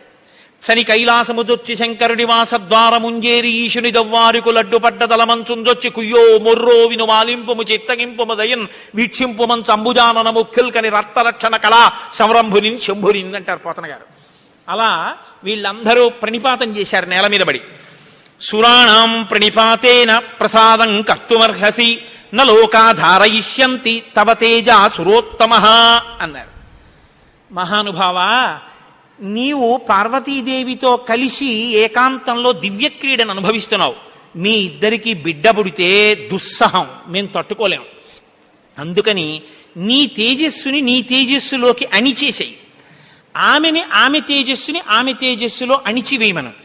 మీ ఇద్దరూ ఒకరి పట్ల ఒకరు ఇటువంటి ఆభిముఖ్యం పొందకుండా తపస్సు చేసుకుంటూ కూర్చోండి అన్నారు బ్రాహ్మేణ తపసాయుక్తో దేవ్యా సహతపశ్చర త్రైలోక్యహితకామార్థం తేజస్తే జసిధారయా. తేజస్సుని తేజస్సులో అణిచేసి ఇద్దరూ తపస్సు చేసుకోండి అన్నారు ఎంత అక్కర్లేని విషయం అంటే ఇది. అంటే ఆయన అన్నాడు తండ్రితనం అండి తప్పకుండా. మీకు అలాంటి ఇబ్బంది ఉంటుందంటే నేను ఇటువంటి భూతమును సృష్టించాను. అలాగే వెళ్ళిపోతాను. కానీ నేను ఇప్పటికి నూరు దివ్య సంవత్సరముల నుంచి పార్వతీదేవితో క్రీడించాను. ఆ కారణం చేత దేవతానాం వచశ్రుత్వ సర్వలోక మహేశ్వర బాఢమిత్యత్ బాఢమిత్యత్ బ్రవీత్ సర్వాన్ పునశ్చేదమువాచ. మీరు చెప్పినట్టే చేస్తాను. నా తేజస్సుని నా తేజస్సులోకి అణిచేస్తాను. కానీ ఇదిదం క్షుభితం స్థానాత్ మమ తేజో హ్యనుత్తమం ధారయిష్యతి కస్మన్మే. బ్రువంతు సురసత్తమాహ ఇప్పటికే చాలా కాలంగా పార్వతీదేవితో నేను క్రీడించి ఉన్న కారణం చేత నా రేతస్థానం నుంచి తేజస్సు కదిలిపోయింది. ఇప్పుడు కదిలిపోయిన తేజస్సు పడిపోతుంది. నేను పార్వతీదేవి ఎందు వదిలిపెట్టద్దని మీరు అంటున్నారు. మరి నేను నా తేజస్సుని ఎక్కడ విడిచిపెట్టను? ఎవరు భరిస్తారు? చెప్పండి అన్నారు. భరించడం అనేటప్పటికీ వాళ్ళు ఎవరు గుర్తొచ్చారో తెలుసా అండి? భూమి గుర్తొచ్చింది. అన్నీ ఆవిడేగా భరిస్తుంది. పాపం ఆవిడే భరించాలి. అందుకని వాళ్ళందరూ కలిసి ముక్తకంఠంతో భూమిని చూపించారు. చూపించి ఏవ ముక్తాహ సురాహ సర్వే ప్రత్యూచు వృషభధ్వజం యత్తేజక్షుభితం హే తత్ తద్దరా ధారయిష్యతి. ఈ భూమి భరిస్తుంది దీని మీద వదిలిసేయండి. భూమి ఏమనాలి? అదేమిటయ్యా? ఆయన భార్య ఎందు ప్రవేశపెట్టబడవలసినటువంటి శివతేజస్సు నా మీద ఎలా విడిచిపెడతాడు? నేనెలా స్వీకరిస్తాను? భూకాంత ఆమె స్త్రీ భూ భూదేవి. నాలోకి ఎలా ప్రవేశిస్తుంది శివవీర్యం? దోషం అవుతుంది కదా. నేను పుచ్చుకోను అనాలి ఆవిడ సంతోషించింది. శివవీర్యం నాలో ప్రవేశించడం అంటే అదృష్టం కదా అనుకుని తప్పకుండా పుచ్చుకుంటానని. అనేటప్పటికి పరమశివుడు ఏం చేశాడంటే ఏవ ముక్త సురపతి ప్రముమోచ మహీతలే తేజసా పృథివీయేన వ్యాప్త సగిరికానన. ఆయన తేజస్సుని భూమి మీద వదిలిపెట్టేశాడు. అది ఉత్తర క్షణం భూమి అంతటా పాకేసింది. పాకేసి పర్వతాల్లో నదుల్లో సముద్రాల్లో చెట్లలో పరివ్యాప్తమైతే ఆ తేజస్సు యొక్క స్థితిని భూమి తట్టుకోలేకపోయింది. తట్టుకోలేక పెద్ద పెద్ద కేకలేసింది ఆవిడ. తతో దేవాహ పునరిదం ఊచుశ్చాధ హుతాశనం ప్రవిశత్వం మహాతేజో రౌద్రం వాయు సమన్విత నా ఒళ్ళు మండిపోతోంది దగ్ధమైపోతోంది నా శరీరం అంతా శివవీర్యాన్ని నేను భరించలేకపోతున్నాను. దాని శక్తి నేను తట్టుకోలేకపోతున్నాను. కాబట్టి నేను విడిచిపెట్టేస్తాను నాలోకి వచ్చిన వీర్యాన్ని దేనిలోకి విడిచిపెట్టను అని అడిగింది ఆవిడ. ఇప్పుడు దేవతలందరూ ఒకరి మొహాల్లో ఒకళ్ళు చూసుకుని అన్నారు ఒళ్ళు మండిపోతోంది తట్టుకోలేనన్నావు కాబట్టి ఎవడు మండిస్తాడో వాడిలో వదిలేయన్నారు. అంటే అగ్నిహోత్రులో వదిలేయమన్నారు అంటే ఇప్పుడు ఆవిడ ఏం చేసింది? తనలో పడినటువంటి శివవీర్యాన్ని అగ్నిహోత్రుల్లోకి వదిలిపెట్టేసింది. ఇదంతా రెప్పపాటు కాలంలో జరిగిపోయింది. పెద్ద పెద్ద అరుపులు కేకలు ప్రార్థనలు హడావిడి బయటికి వెళ్ళిన శివుడు లోపలికి రాలేదు. అమ్మవారికి అనుమానం వచ్చింది. ఏం జరిగింది అని పార్వతీదేవి బయటికి వచ్చింది బయటికి వచ్చి ఏం జరిగిందని అడిగింది. మేమందరం ఇలా ప్రార్థన చేశామమ్మా. మీ ఆయన తేజస్సు భూమిలోకి విడిచిపెట్టాడు భూమి తట్టుకోలేక అగ్నిలోకి విడిచిపెట్టింది అంది. మీ ఇద్దరికీ సంతానం కలగకుండా తపస్సు చేసుకోమని కోరిక కోరామమ్మా అన్నారు. ఆవిడంది ఏ ఆడదైనా అమ్మ కావద్దంటే ఒప్పుకుంటుందండి. అధశైల సుతారామ త్రిదశాన్ ఇదమబ్రవీత్ సమన్యుర సమన్యుర శపత్ సర్వాన్ క్రోధసం రక్తలోచన ఎర్రబడిన కళ్ళతో అమ్మవారంది అక్కరలేని విషయంలో జోక్యం చేసుకున్నారు. మీరు చెప్పకూడని మాట చెప్పారు. నన్ను తల్లిని కావద్దు అని శాసించారు. నాకు బిడ్డలు పుట్టకూడదు అని వరం అడిగారు. నాయందు ప్రవేశపెట్టబడవలసినటువంటి శివవీర్యాన్ని భూకాంత ఎందు ప్రవేశపెట్టారు. కాబట్టి నేను మీకు శాపం ఇస్తున్నాను. అపత్యం స్వేషు దారేషు తస్మాన్నోత్వాదయిష్యత అద్య ప్రభృతి యుష్మాకం అప్రజా సంతు పత్నయ. ఏవ ముక్త్యా సురాన్ సర్వాన్ శశాప పృథివీమపి. ఇక నుంచి మీ భార్యల వలన మీకిక సంతానము కలగకుండుగాక. ఇక నుంచి దేవతలకి సంతానం ఉండదు అంది. కాబట్టి దేవతల సంఖ్య ఎప్పటికీ ముప్పై మూడు కోట్లే. ఎందుకంటే ఇంకా వాళ్ళకి సంతానం ఉండదు. అందుకే బ్రహ్మగారు మొన్నటి రోజున దేవతల్ని పిలిచి మీ అంశలలో ఉండవలసినటువంటి వానరుల్ని అప్సరసల ఎందు యక్షకాంతల ఎందు గంధర్వ కిన్నెర వానరకాంతల ఎందు సృజించండి. మీ భార్యల ఎందు మీకు పిల్లలు పుట్టరు పార్వతీదేవి శాపం ఉందని చెప్పారు. అందుకని ఏమంటే ఎప్పుడూ ముప్పై మూడు కోట్లైనా ఇంకా పిల్లలు మనవలు ఉండరా అంటే ఉండరు. పార్వతీదేవి శాపం ఆగిపోయింది దేవతల యొక్క సంతానం. ఇప్పుడు ఆవిడ భూమి వంక తిరిగింది. నువ్వు స్త్రీవి కదా. నా భర్త యొక్క తేజస్సుని నేను పట్టవలసింది నువ్వెలా పట్టుకున్నావు? నువ్వెలా స్వీకరించావు నా భర్త తేజస్సుని? అవనేనైక రూపాత్వం బహుభార్యా భవిష్యసి. ఆవిడ్ని శపించింది. నువ్వు ఒక్క రూపంతో ఉండవు భూమి అని పిలవబడినా నీకు అనేకమైనటువంటి స్థితి కలుగుతుంది. ఒక చోట చౌటు నేల ఒక చోట నల్ల నేల ఒక చోట ఎడారి ఒక చోట పంట పండే నేల ఇలా నువ్వు రకరకాలుగా అయిపోతావు. అంతేకాదు బహుభార్య భవిష్యసి నీకు ఒక్క భర్త ఉండడు. నీ భర్త కానివాడి వీర్యం నువ్వు పుచ్చుకున్నావుగా నీకు ఇంకా ఎంతమంది భర్తలో లెక్కుండరు అందుకే రాజ్యాన్ని పాలించిన వాడందరూ భూమిపతులే. ఎంతమంది ఆవిడికి భర్తలు? లెక్కలేదు కారణం ఏమిటంటే పార్వతీదేవి శాపం. అవనేనైక రూపాత్వం బహుభార్య భవిష్యసి నచ పుత్ర కృతాం ప్రీతిం మత్క్రోధ కలుషీకృత. ఏ ఆడదైనా కోరుకునేది ఏమిటంటే భర్త వలన భ- కొడుకుని కనాలి ఆ కొడుకు పేరు ప్రఖ్యాతులు తేవాలి తల్లి సంతోషించేటట్టు ప్రవర్తించాలని కోరుకుంటాడు. ఏ తల్లి ఈ లోకంలో ఏ ఒక్కటి సహించదో అది నీ ఎందు నిజమగుగాక. ఏ తల్లి అయినా ఏది సహించలేదు. ఎంత తప్పైనా సహిస్తుంది. కానీ అమ్మ వంక ఆడదాన్ని చూసినట్టు చూశాడు అనుకోండి కొడుకు. అమ్మ మాత్రం ఒక్క నాటికి క్షమించదు ఇంకా. అమ్మలో ఆడతనాన్ని చూడకూడదు. ఇంకంతకన్నా పవిత్రంగా మాట్లాడడం కష్టం. ఇంకంతకన్నా నేను దిగి మాట్లాడను. కాబట్టి అమ్మతనాన్నే చూడాలంతే కొడుకు. కానీ నీ విషయంలో ఏమవుతుందో తెలుసా? నీ కొడుకులందరూ నీకు భర్తలవుతారండి అందుకే భూమిపతి పతే. ఆయన తర్వాత ఆయన కొడుకు ఆయన భూమిపతే. ఎంత దారుణం అండి అది? ఒక ఆయన పరిపాలిస్తున్నాడు ఆయన భూమిపతి. ఆయనకి కొడుకు పుట్టాడు. ఇప్పుడు భూమికి ఆయన ఏమవ్వాలి? కొడుకు.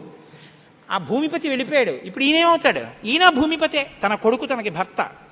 ఇంతకన్నా దారుణమే ఉంది ఇది పార్వతీదేవి శాపం. కాబట్టి నచ పుత్ర కృతాం ప్రీతిం మత్క్రోధ కలుషీకృత ప్రాప్యసిత్వం సుదుర్మేధే మమపుత్రమనిచ్చతి నాకు బిడ్డలు కలగకుండా చేశారు కాబట్టి మీరు ఈ శాపం అనుభవించండి అని వాళ్ళు లోపలికి వెళ్ళిపోయారు. ఇప్పుడు వీళ్ళందరూ ఇలా వేళ్ళు విరిచారు. ఒరే అక్కర్లేని విషయంలో జోక్యం చేసుకున్నాను రా ఎవడ్రా ఈ మాట చెప్పింది అసలు అన్నారు. వాడు ఉంటాడేమిటి ఇంక అక్కడ? ఇప్పుడు అందరూ భారంగా తలకాయలు ఉంచుకుని ఇళ్ళకెడితే వీళ్ళ శిఖలు ఎవరు పట్టుకుంటారు? ఒరే ఎందుకు వెళ్ళావురా నువ్వు? నీ వల్ల నాకు ఇంకా బిడ్డలు కలగరని వాళ్ళు పట్టుకుంటారు. కాబట్టి ఇప్పుడు వాళ్ళందరూ ఇళ్ళకెళ్ళారు. సగత్వా తప అతి అతి అతిష్టత్ పార్శ్వే తస్యోత్తరే గిరే హిమవత్ ప్రభవే శృంగే సహదేవ్యా మహేశ్వర. హిమాలయ పర్వత ప్రాంతంలో పార్వతీ సహితుడై పరమశివుడు మాత్రం హాయిగా కూర్చుని తపస్సు చేసుకుంటున్నాడు. ఇంకా వాళ్ళిద్దరికీ బిడ్డలు పుట్టకూడదు అన్నారుగా? అందున ఆయన వెళ్ళి తపస్సు మొదలెట్టాడు. గొడవ ఎక్కడొచ్చింది? ఇక్కడతో ఏమైపోలేదు గొడవ. తారకాసురుడని వాడు బయలుదేరాడు. వాడికి తెలిసే విషయం. ఇక పార్వతీ పరమేశ్వరులకి బిడ్డలు పుట్టరని. దేవతలకి బిడ్డలు పుట్టరని తెలుసు వాడికి. వాడు బ్రహ్మగారి గురించి తపస్సు వాడు చాలా తెలివైనవాడు వాడు. నాకు చావుద్దన్నాడు. అది కుదరదన్నాడు ఆయన. అయితే పార్వతీ పరమేశ్వరులకు కొడుకు పుడితే వాళ్ళ చేతిలో చచ్చిపోతానన్నాడు. బ్రహ్మగారు ఏమంటారు? తథాస్తు అన్నారు. ఇంకా వాళ్ళకి పుట్టరు. నేను చావను. అది వాడి ధైర్యం. ఇప్పుడు వాళ్ళు వాడు ఎవరిని కొట్టడం మొదలెట్టాడు? దేవతల్ని. ఇప్పుడు వాళ్ళేం చెయ్యాలి? మొన్న మీతో అన్నానుగా కన్సల్టెంట్ ఫిజిషియన్ బ్రహ్మగారి దగ్గరికి వెళ్ళాలి. ఇప్పుడు వీళ్ళందరూ ఎక్కడికి వెళ్ళి అడిగారు? మీకు బిడ్డలు కలగకూడదు మీ ఇద్దరు తపస్సు చేసుకోండి అని. వీళ్ళే అడిగారు పార్వతీ పరమేశ్వరుని. వాళ్ళిద్దరు తపస్సుకి వెళ్ళిపోయారు. ఇప్పుడు వెళ్ళి మీ ఇద్దరు బిడ్డలు కనండి అన్నారు అనుకోండి ఇంకేమైనా ఉందా? వద్దన్నావు అన్ని శాపాలు ఇచ్చేసింది ఆవిడ. అంటే మీరు బాగా గమనించండి ఏదైనా ఆడది భరిస్తుంది కానీ ఆడదాని అమ్మతనానికి ఆడదాని భర్తృత్వాన్ని పంచుకోవడానికి ఇంకో ఆడదొస్తే మాత్రం ఈ లోకంలో సహించడం అన్నది ఉండదు. అది ఈ జాతి క్షమించలేదు. ఇది రామాయణం యొక్క తీర్పు. కాబట్టి ఇప్పుడు వీళ్ళు వెళ్ళి అడగలేరు పార్వతీ పరమేశ్వరుని. కొడుకు పుడితే తప్ప వీళ్ళకి బతుకులేదు ఎందుకని? వీళ్ళని చాలా బాధ పెట్టేస్తున్నాడు తారకాసురుడు. కాబట్టి ఇప్పుడు ఏం చెయ్యాలో అర్థం కాక పార్వతీ పరమేశ్వరులను అడగలేక చతుర్ముఖ బ్రహ్మగారి దగ్గరికి వెళ్ళారు. వెళ్ళి అయ్యా ఎలాగండి పార్వతీ పరమేశ్వరులకు కొడుకు పుడితే తప్ప మేము రక్షింపబడం.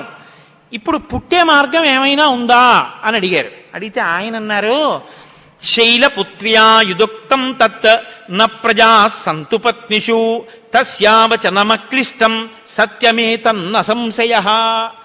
ఒరే పార్వతీ పరమేశ్వరులకి ఇంక పిల్లాడు పుట్టడం అనేటటువంటి విషయాన్ని మీరు నేను ఇక వెళ్ళి అరగడం అన్న విషయం మర్చిపోండి.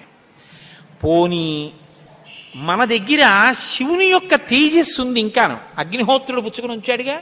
అగ్నిహోత్రుల్లో ఉందిగా? అంటే యాపిల్ పండు ఫ్రిడ్జ్లో పెట్టుకున్నట్టు అగ్నిహోత్రుడి దగ్గర ఉంది అది పోని దాన్ని తెచ్చి ఎవరి ఎవరిలోకైనా నిక్షేపిద్దామంటే మీ భార్యలు ఎవ్వరికీ పిల్లలు పుట్టరు. ఆవిడ శాపం ఉందిగా?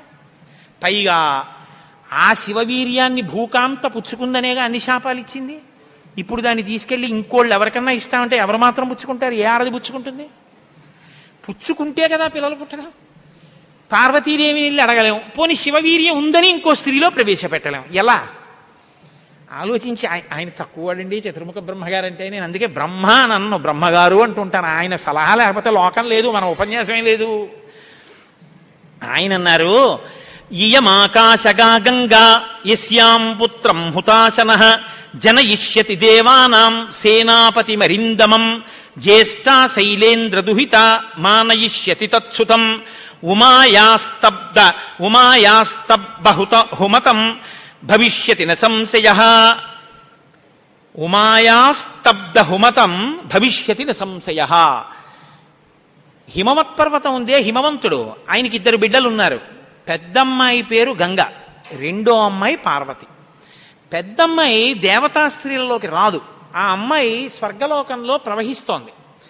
ఇప్పుడు తన బి తనకి బిడ్డలు పుట్టకో తనకి బిడ్డలు పుట్టలేదన్న బాధ ఎప్పుడు పోతుందంటే తన భర్త యొక్క వీర్యం తన అక్కగారిలోకి ప్రవేశించి బిడ్డ పుడితే తన అక్క కొడుకు తన కొడుకేగా? అందుకుని కొంచెం మనసు కుదుటపరచుకుని పోన్లే బిడ్డ పుట్టాడని సంతోషిస్తుంది. అక్క జోలికి వెళ్ళదు. ఎందుకంటే కొంచెం ఆప్యాయత అన్నదోటి ఉంటుంది. అక్క కొడుకు తన కొడుకే అవుతాడు కాబట్టి. కాబట్టి మనం పార్వతీదేవి కోప్పడకూడదంటే ఆ గంగాదేవి ఎందు ఈ శివవీర్యాన్ని నిక్షేపించాలి. ఇప్పుడు శివవీర్యం ఎవరి దగ్గర ఉంది అగ్నిహోత్రుడి దగ్గర ఉంది ఇప్పుడు అగ్నిహోత్రుడు ఏం చేయాలి? గంగాదేవిలో విడిచిపెట్టాలి. గంగాదేవి ఒప్పుకోవద్దు. కాబట్టి మీరు ఏం చేయాలి? మీరేగా వెళ్ళి ప్రార్థన చేశారు? మీరే వెళ్ళి అగ్నిహోత్రుడిని గంగని ప్రార్థన చేయండి అన్నారు. ఇప్పుడు గంగాదేవి దగ్గరికి వెళ్ళి అమ్మ ఏమనుకోవద్దు శివవీర్యం అగ్నిహోత్రుడి దగ్గర ఉంది నువ్వు అది బుచ్చుకో అంటే చీ నోర్ముయ్యి అంటే? అందుకని ఈ మాట ఎవరు చెప్పాలో ఒక్క పురుషుడు చెప్పాలి. పురుషులందరూ వెళ్ళి చెప్తే అసహ్యంగా ఉంటుంది. మీరు వెళ్ళి అగ్నికి చెప్పండి అగ్ని వెళ్ళి ఆవిడికి చెప్తారని ఇంత ఎంత ఎందుకంటే ఇంత ఇబ్బంది? అంటే ఇది గట్టిగా చెప్పుకునేది కాదు. ప్రయత్నం చేస్తున్నారు పార్వతీ పరమేశ్వరులకి పుత్రుడు కలిగేటట్టని తెలిస్తే చంపేతలు పారేస్తాడు ఆయన. తారకాసుడు అందుకని ఎవరికీ తెలియకుండా జరగాలి ఈ పని అంతాను ఇప్పుడు వీళ్ళందరూ కలిసి అగ్నిహోత్రుడి దగ్గరికి వెళ్ళారు. అయ్యా ఎంత గొప్ప సలహా చెప్పావు. ఏదో ఓ కారు చీకటిలో కాంతిరేఖ కఠినమైన సక్షానికి సూక్ష్మమైన రంధ్రం దొరికాయి. ఇక మేము అల్లుకుంటాం కథ అన్నారు. తచ్చుత్వా వచనం తస్య కృతార్థ రఘునందన ప్రణిపత్య సురాసర్వే పితామహం పితామహమపూజయన్. బ్రహ్మగారికి పూజ చేసి నమస్కారం చేసి బయలుదేరి అగ్నిహోత్రుడి దగ్గరికి వెళ్ళారు. వెళ్ళి ఆయనతో అన్నారు దేవ కార్యమిదం దేవ. ఇప్పుడు మాట్లాడడం కొంచెం జాగ్రత్తగా మాట్లాడడం మొదలెట్టారు. ఇది దేవకార్యం. ఏదో మేము సరదాగా నువ్వు పట్టుకెళ్ళి అక్కడ విడిచిపెట్టు ఇలాంటి మాటలు చెప్పడానికి రాలేదు.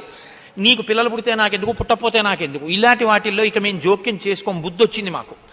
కాకపోతే ఇది దేవకార్యం. ఇప్పుడు ఈ పిల్లాడు పుట్టకపోతే వీపులు పగిలిపోతున్నాయి తారకాసురుడి వల్ల. అందుకుని పుట్టాలి పిల్లాడు. కాబట్టి సంవిధత్ సహుతాశన శైలపుత్ర్యాం మహాతేజో గంగాయాం తేజవుత్సృజా. నీలో ఉన్న శివ తేజస్సుని పట్టుకెళ్ళి గంగలో విడిచిపెట్టు. గంగ పుచ్చుకుంటే గంగకి కొడుకు పుడితే ఆ పిల్లవాడు పార్వతీ పరమేశ్వర పుత్రుడి కిందకు వస్తాడు ఎందుకంటే పార్వతీదేవి అంగీకరిస్తుంది కాబట్టి. ఆ పిల్లవాడికి సేనానాయకత్వం ఇద్దాం. వాడు సేనాధిపతి అయితే వాడి చేతిలో తారకాసుడు చచ్చిపోతాడు. అందుకని నువ్వు వెళ్ళి గంగను అడిగన్నారు. ఇప్పుడు పుచ్చుకునేటప్పుడు అప్రసన్నమైన మనస్సుతో ఆవిడ పుచ్చుకుంది అనుకోండి ఇది ఎక్కడ చికాకు వచ్చిందిరా అని అప్రసన్నమైన మనస్సుతో కానీ అలా పుచ్చుకుంటే తేజోవంతుడైన బిడ్డ సంభవించాడు. కాబట్టి ఆవిడ ప్రసన్నంగా పుచ్చుకోవాలి. అంటే ఆవిడ ప్రసన్నంగా పుచ్చుకోవడానికి యోగ్యమైన రీతిలో ఆవిడికి చెప్పాలి. కాబట్టి ఆయన వెళ్ళి చెప్పాడు అగ్నిహోత్రుడు గర్భం ధారయ వైదేవి దేవతానాం ఇదం ప్రియం అన్నాడు. అమ్మా నువ్వు గర్భం ధరించాలమ్మా. ఆవిడ కన్య భర్త లేడు.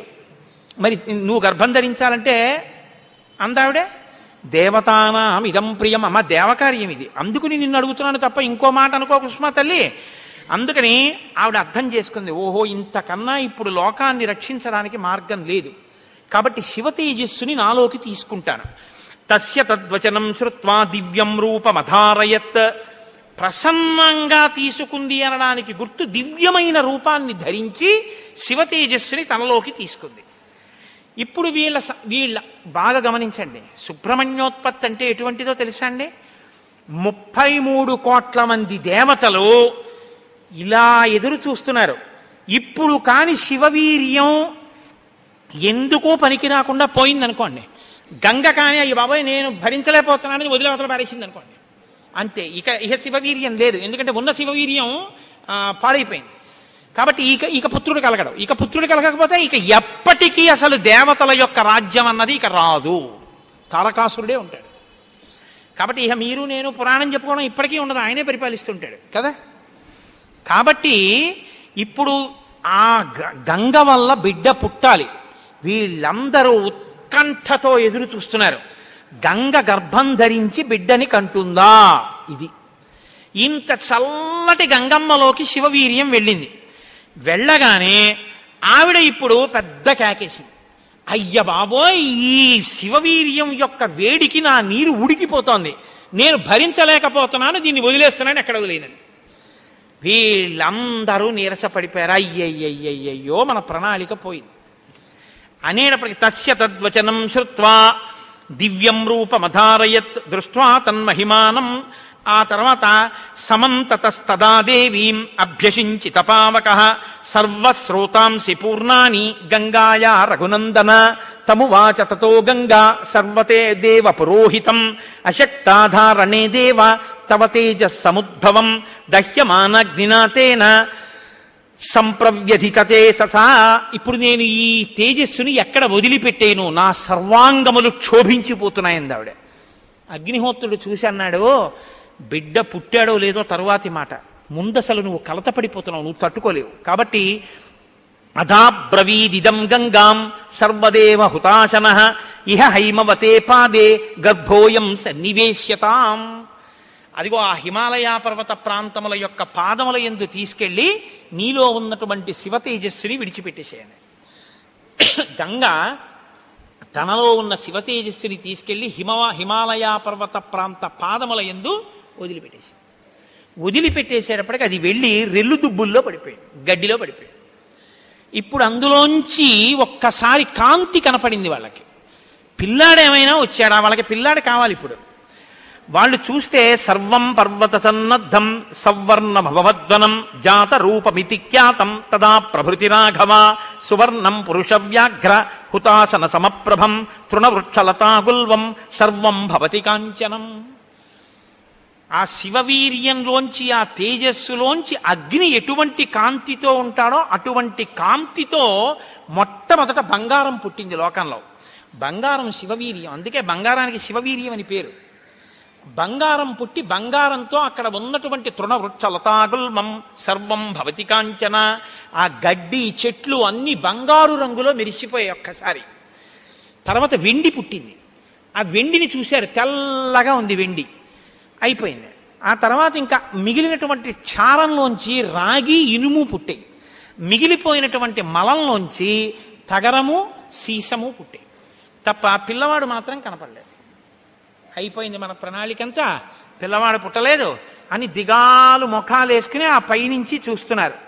ఆ రెల్లు దుబ్బుల్లో రాత్రివేళ తెల్లగా మెరుస్తాయే రెల్లు దుబ్బులు. ఆ రెల్లు దుబ్బుల్లోంచి తదగ్నినా పునర్వ్యాప్తం సంజాత శ్వేత పర్వత దివ్యం శరవణం చైవ పావకాదిత్య సన్నిభం.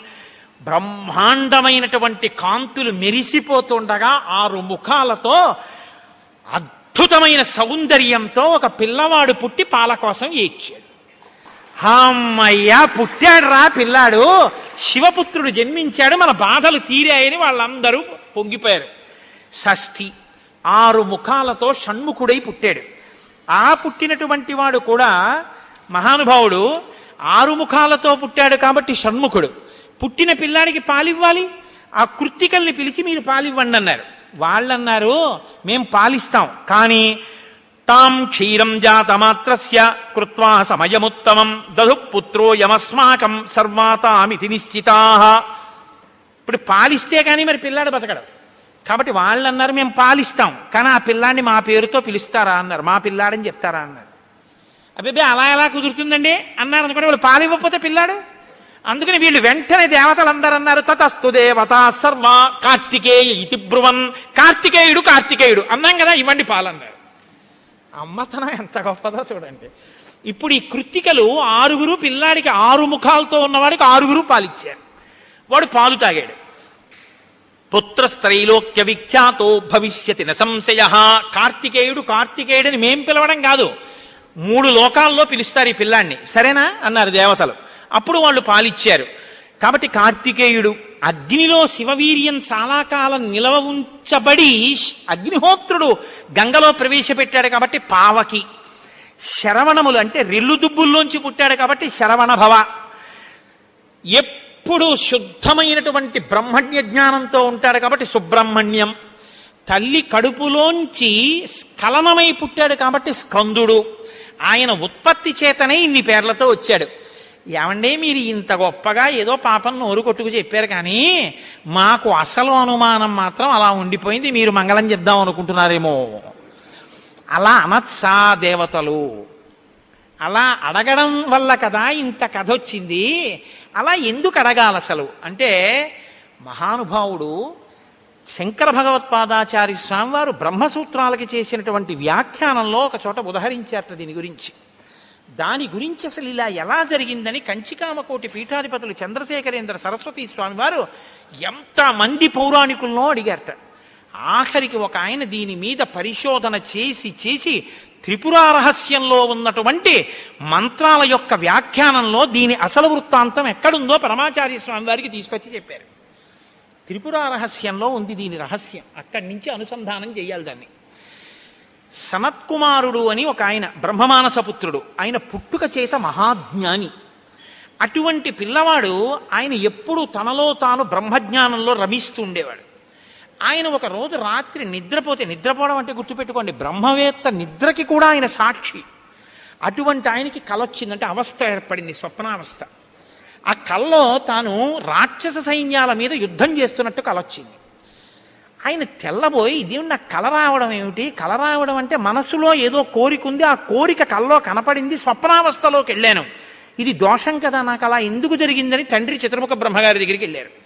వెళ్ళి నాన్నగారు నాన్నగారు నాకు ఇలా కళ ఎందుకు వచ్చింది నాన్నగారు అసలు? అని అడిగాడు. అయితే ఆయన అన్నాడు నాయనా నీకు ఇలా కళ రావడానికి ఒక కారణం ఉంది. నువ్వు పూర్వజన్మలో వేదాన్ని నేర్చుకునేటప్పుడు వేదంలో దేవతల గురించి రాక్షసుల గురించి దేవదానవ యుద్ధాల గురించి చదివి ఈ రాక్షసులు ఎప్పుడు వేద ప్రమాణానికి వ్యతిరేకంగా ఎందుకు ఇలాంటి పనులు చేస్తుంటారు? వీళ్ళని పట్టుకుని చంపేయాలని వ్యగ్రత పొందావు. ఆ వ్యగ్రత జీవుణ్ణి పట్టుకుంది. అది ఈ జన్మలో బ్రహ్మవేత్తవైనా నీకు ఆ సం ఆ వాసన ఉండిపోయింది. అది ఇప్పుడు కలగా వచ్చింది. అది తీరాలంటే నువ్వు దేవసేనకి అధిపతివి కావాలి. నువ్వు దేవసేనకి అధిపతివై రాక్షసుల్ని సంహరిస్తే ఆ కోరిక తీరుతుంది. అంటే నాన్నగారు నేను దేవాసేనాపతిని కావలసిందేనా కావలసిందే ఆయన అన్నాడు చిత్రముఖ బ్రహ్మగారు. వచ్చేసారు ఆయన తన అనుష్ఠానంలో తనున్నారు. ఈలోగా పరమశివుడు ఒక సంకల్పం చేశాడు. పరమశివుణ్ణి మించిన జ్ఞాని లోకంలో ఇంకా లేడు. ఎక్కడైనా జ్ఞానం అంటూ ఉంటే అది కేవలం శాంకర భిక్ష. పరమశివుడి యొక్క భిక్షయే జ్ఞానం. అందుకే ఆయన్ని ఈశాన సర్వ విద్యానాం ఈశ్వర సర్వభూతానాం బ్రహ్మాధిపతిర్ బ్రహ్మణోధిపతిర్ బ్రహ్మా శివోమే అస్తు సదాశివోం. మంగళకు మంగళములకు మంగళం నా తండ్రి. అంతటి మహాజ్ఞాని శంకరుడంటే ఆయన దగ్గర నుంచే వెళ్ళాలి జ్ఞాన గంగ. కాబట్టి పరమశివుడికి ఒకప్పుడు కోరిక పుట్టిందిట. నేను ఇప్పటిదాకా అన్ని విషయాలు చెప్పడం కానీ నేను ఓడిపోయిందన్నది లేదు ఎవరి దగ్గర. ఓడిపోవడం అంటే బయట వాళ్ళ దగ్గర ఓడిపోతే బాగుండదుగా? ఓడిపోవడం అనేటటువంటిది కూడా మనిషి జీవితంలో సన్మానంగా ఎప్పుడు మారుతుంది? పుత్రాదిచ్చేత్ పరాజయం. తన కొడుకు చేతిలో తాను ఓడిపోవాలి. తన కొడుకు చేతిలో తాను ఓడిపోవడం అంటే ఉరే నేను శ్లోకానికి ఈ అర్థం ఇన్ని మాటలు చెప్పాను కానీ నా కొడుకు వచ్చి అకస్మాత్తుగా నాన్నగారు ఈ శ్లోకానికి ఈ అర్థం ఇలా కూడా వస్తుంది కదా అంటే నాకు ఎప్పుడూ రాలేదు ఈ ఆలోచన. ఎంత గొప్ప అర్థం చెప్పాడురా. ఇలా చూస్తే అసలు మొత్తం కథ మారిపోయింది. వీడికి ఎంత గొప్ప ఆలోచన వచ్చిందని నా కొడుకు ప్రజ్ఞ ముందు నేను తల వంచితే అది నాకు సన్మానం లాంటి ఓటమి. అలాంటి కొడుకు నా కడుపున పుడతాడా అనుకున్నట్ట పరమశివుడు కూడా ఒకనకొకప్పుడు. ఇప్పుడు సనత్కుమారుల వారికి ఈ కోరిక పరమశివుడికి ఆ కోరిక. ఒకనకొకప్పుడు పరమశివుడు పార్వతీదేవి అసుర సంధ్య వేళలో ఈ భూమండలం అంతటా కూడా విహారం చేస్తారు. శ్రీశైల పర్వతం మీద దిగుతారు. భాగవతంలో చతుర్థ స్కందం అనుకుంటే అందులో చెప్తారు దీని గురించి. వాళ్ళిద్దరూ విహారం చేస్తుంటే సనత్కుమారుడు కనబడ్డారు. కనబడితే వాళ్ళకి ముచ్చటేసింది. బ్రహ్మవేత్త మహానుభావుడు బ్రహ్మజ్ఞాని పలకరిద్దామని వృషభవాహనం మీద కిందికి దిగి దిగిరికెళ్ళారు ఆయన ఇలా చూశారు. చూసి తన పంతాన్ని చేసుకుంటున్నారు.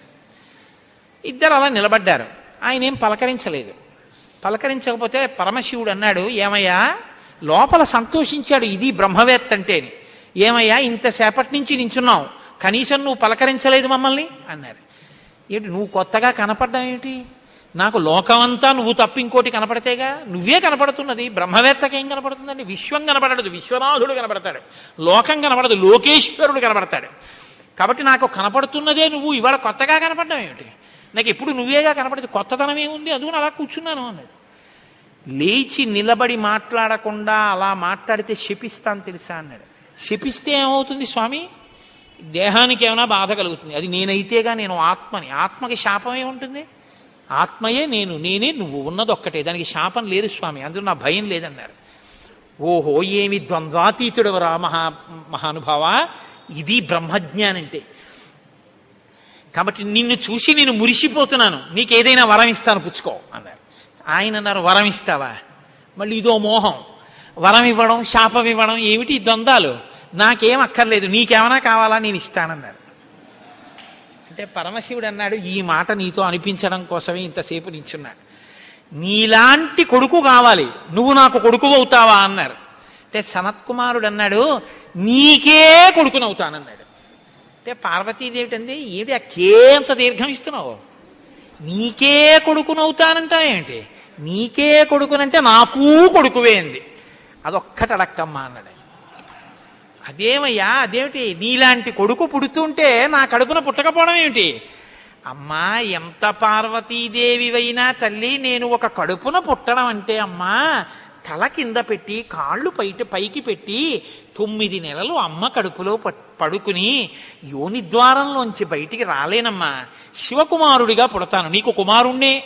తప్ప అమ్మ నీ కడుపున మాత్రం పుట్టనన్నాడు అంటే ఆవిడ చిన్న బుచ్చుకుంది. అయ్యయ్యయ్యో నేను కూడా కలిసి అడగకపోవడం వల్ల వచ్చింది. కానీ నా కోరిక నువ్వు ఇంకొకలా తీర్చాలంది ఆవిడ. ఎలా తీర్చనమ్మా అని అడిగారు. నేను ఒకనకొకప్పుడు పరమశివుడు భస్మాసురుడి గురించి భస్మాసురుడు పరమశివుడి గురించి తపస్సు చేసి వరములు పొందాడు. నేను ఎవరి తల మీద చెయ్యి పెడితే ఆయన భస్మం అయిపోవాలని పరమశివుడు వరం ఇచ్చాడు నీ మీదే పరీక్ష చేస్తానని పరమశివుడు వెంటబడ్డాడు. పరమశివుడు ఏదో ఒక హేళ. ఆయన ఒక చాలా విచిత్రంగా ప్రవర్తిస్తూ ఉంటాడు. లోకానికి ఒక పాఠం చెప్పడం కోసం ఉసుమండి చేతకాని వాడయ్యని మీరు అనుకోకూడదు. ఇప్పుడు నేను మళ్ళీ శివమహాపురాణానికి అందరికీ వ్యాఖ్యానం ఎక్కడ చేయను? కాబట్టి ఆయన పరిగెడుతున్నట్టు నటించాడు. ఆయన పరిగెడుతున్నట్టు నటిస్తే నేను వెంటబడి చంపితే బాగుండదు. భర్త భర్త పరిగెడుతున్నట్టుంటే నే కాసేపు కనపడకుండా ఉంటే పోతుందని ఆవిడేం చేసిందంటే తన శరీరాన్ని నీటిగా మార్చి ఒక సరోవరం కింద మారిపోయింది. అదే శరవణ తటాకం. ఆ శరవణ తటాకం హిమవత్ పర్వత ప్రాంతంలో ఉంది. నువ్వు నా కడుపున పుట్టకపోయినా ఆఖరణ పుట్టేటప్పుడు మాత్రం ఆ శరవణ తటాకం దగ్గర నుంచి పుట్టాలి. నీ మంత్రం కూడా ఆ తటాకం నా పేరు మీదే ఉండాలి. అందుకే ఆయన మంత్రం శరవణ భవ సుబ్రహ్మణ్యుడికి. అంటే ఆయన అన్నాడు అమ్మ తప్పకుండా. అలా నేను పరమశివుని యొక్క తేజస్సు చేత నీ తటాకంలోంచి పుడతాను. పంచభూతాత్మకం పరమశివ లక్షణం కదా. అందుకని పృథివీ స్వరూపంగా అగ్నిస్వరూపంగా వాయుస్వరూపంగా జలస్వరూపంగా ఆకాశస్వరూపంగా ఐదు స్వరూపాలతో పార్వతీ పరమేశ్వర సమాగమ స్వరూపంగా శివశక్తుల యొక్క సమ్మేళనానికి పుట్టినటువంటి మెరుపు తీగల లోకంలో బ్రహ్మజ్ఞానాన్ని బోధ చెయ్యడం కోసమని దేవసేనాపతిని కావడం కోసం రాక్షస సంహారం చెయ్యడం కోసం మీకు పుత్రుడిగా పుడతానమ్మా అని సనత్కుమారుల వారు పరమశివుడికి వరం ఇచ్చారు అందుకని ఆ వరం నెరవేరాలంటే పార్వతీ పరమేశ్వర సమాగమం జరిగి పార్వతీదేవిలోకి వెళ్ళకూడదు తేజస్సు. దేవతల సంఖ్య కూడా అనంతంగా పెరిగిపోతే రేపొద్దున్న ఉపాసనలు కష్టం అవుతాయి అందుకని నాటకీయ సన్నివేశం సృష్టింపబడాలంటే దేవతలు వెళ్ళి ప్రార్థన చేయాలి. ప్రార్థన చేసి శివతేజస్సు భూమి మీద పడాలి. అది అగ్నిహోత్రంలోకి వెళ్ళాలి. ఇది పంచభూతాత్మకమై ఆయన షణ్ముఖ స్వరూపంతో పైకి రావాలి. వచ్చి స్వామి అని పేరు పెట్టుకోవాలి. స్వామి అన్న పేరు కేవలం సుబ్రహ్మణ్యుడిది. మనం వెంకటేశ్వర స్వామి అంటాం. మంచిదే నేను తప్పని నేను అంటలేదు. కానీ ఒక్క స్వామి అంటే మాత్రం సుబ్రహ్మణ్యుడే. ఎక్కడెక్కడ సుబ్రహ్మణ్యుడి పేరు చెప్తామో ఎక్కడెక్కడ తలుచుకుంటామో అక్కడక్కడ సంతానం మనకు ఏ విధమైన ప్రమాదం రాదు. సుబ్రహ్మణ్యుడికి నమస్కారం చేస్తే కుజగ్రహ దోషం కూడా ఉపశమిస్తుంది. ఎక్కడెక్కడ షణ్ముఖుణ్ణి ఆరాధన చేస్తారో అక్కడ ఐశ్వర్యం పరిడవిల్లుతుంది. పక్కన ఉన్నటువంటి తమిళ దేశం ద్రవిడ దేశంలో అంత ఐశ్వర్యం వచ్చింది అన్ని పరిశ్రమలు వచ్చాయంటే కారణం ఏమిటో తెలుసా అండి? సుబ్రహ్మణ్యారాధన. వాళ్ళు విపరీతమైన సుబ్రహ్మణ్యారాధనం చేస్తారు. సుబ్రహ్మణ్య ఆరాధనం చేసిన షణ్ముఖుడికి ప్రదక్షిణం చేసిన ఆయనకి నమస్కారం చేసిన జ్ఞానము ఐశ్వర్యము సంతానము సంతానమునకు క్షేమము ఆయువు ఆరోగ్యము అన్నీ కలుగుతాయి. అంత శక్తివంతమైనటువంటి సర్గ ఈ షణ్ముఖోత్పత్తి సర్గ. అందుకే వాల్మీకి మహర్షి ఎప్పుడూ కూడా అసలు ఫలశ్రుతి చెప్పరు. కానీ ఈ షణ్ముఖోత్పత్తి గురించి చెప్పిన తర్వాత అందుకే షణ్ముఖుడికి ఉన్న గొప్పతనం ఏమిటో తెలుసా అండి? ఆయనకి ఒక గొప్ప విజయాన్ని సాధించాడు షణ్ముఖుడు ఒక్కడే. శైవ కేశవాలు రెండు శైవ వైష్ణవాలు రెండు కూడా వియ్యవందేట్టు చేశాడు. శ్రీవల్లి దేవసేన ఇద్దరు శ్రీ మహావిష్ణువు యొక్క కుమార్తెలు. ఆయన మేనల్లుడు కదండి మరి ఏదో పండగ సెలవులకు ఇంటికి వచ్చాడు ఇంటికి వస్తే లక్ష్మీదేవి ఆయన్ని చూసి అందిట మురుగన్ అంది. మురుగన్ అంటే మేనల్లుడు అని. మరుమగన్ అన్నట్టు విష్ణువు. మరుమగన్ అంటే చాలా అందగాడు అన్నట్ట. ఇద్దరు అలా అనుకోవడం ఎందుకో తెలుసా అండి?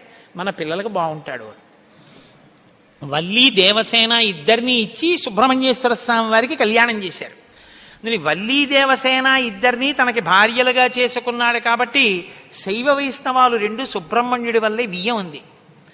అంతటి మహానుభావుడు. ఆయన మహాజ్ఞాని యుక్తకేశుడై గుండుతో గోచి పెట్టుకుని నిలబడి ఉంటాడు.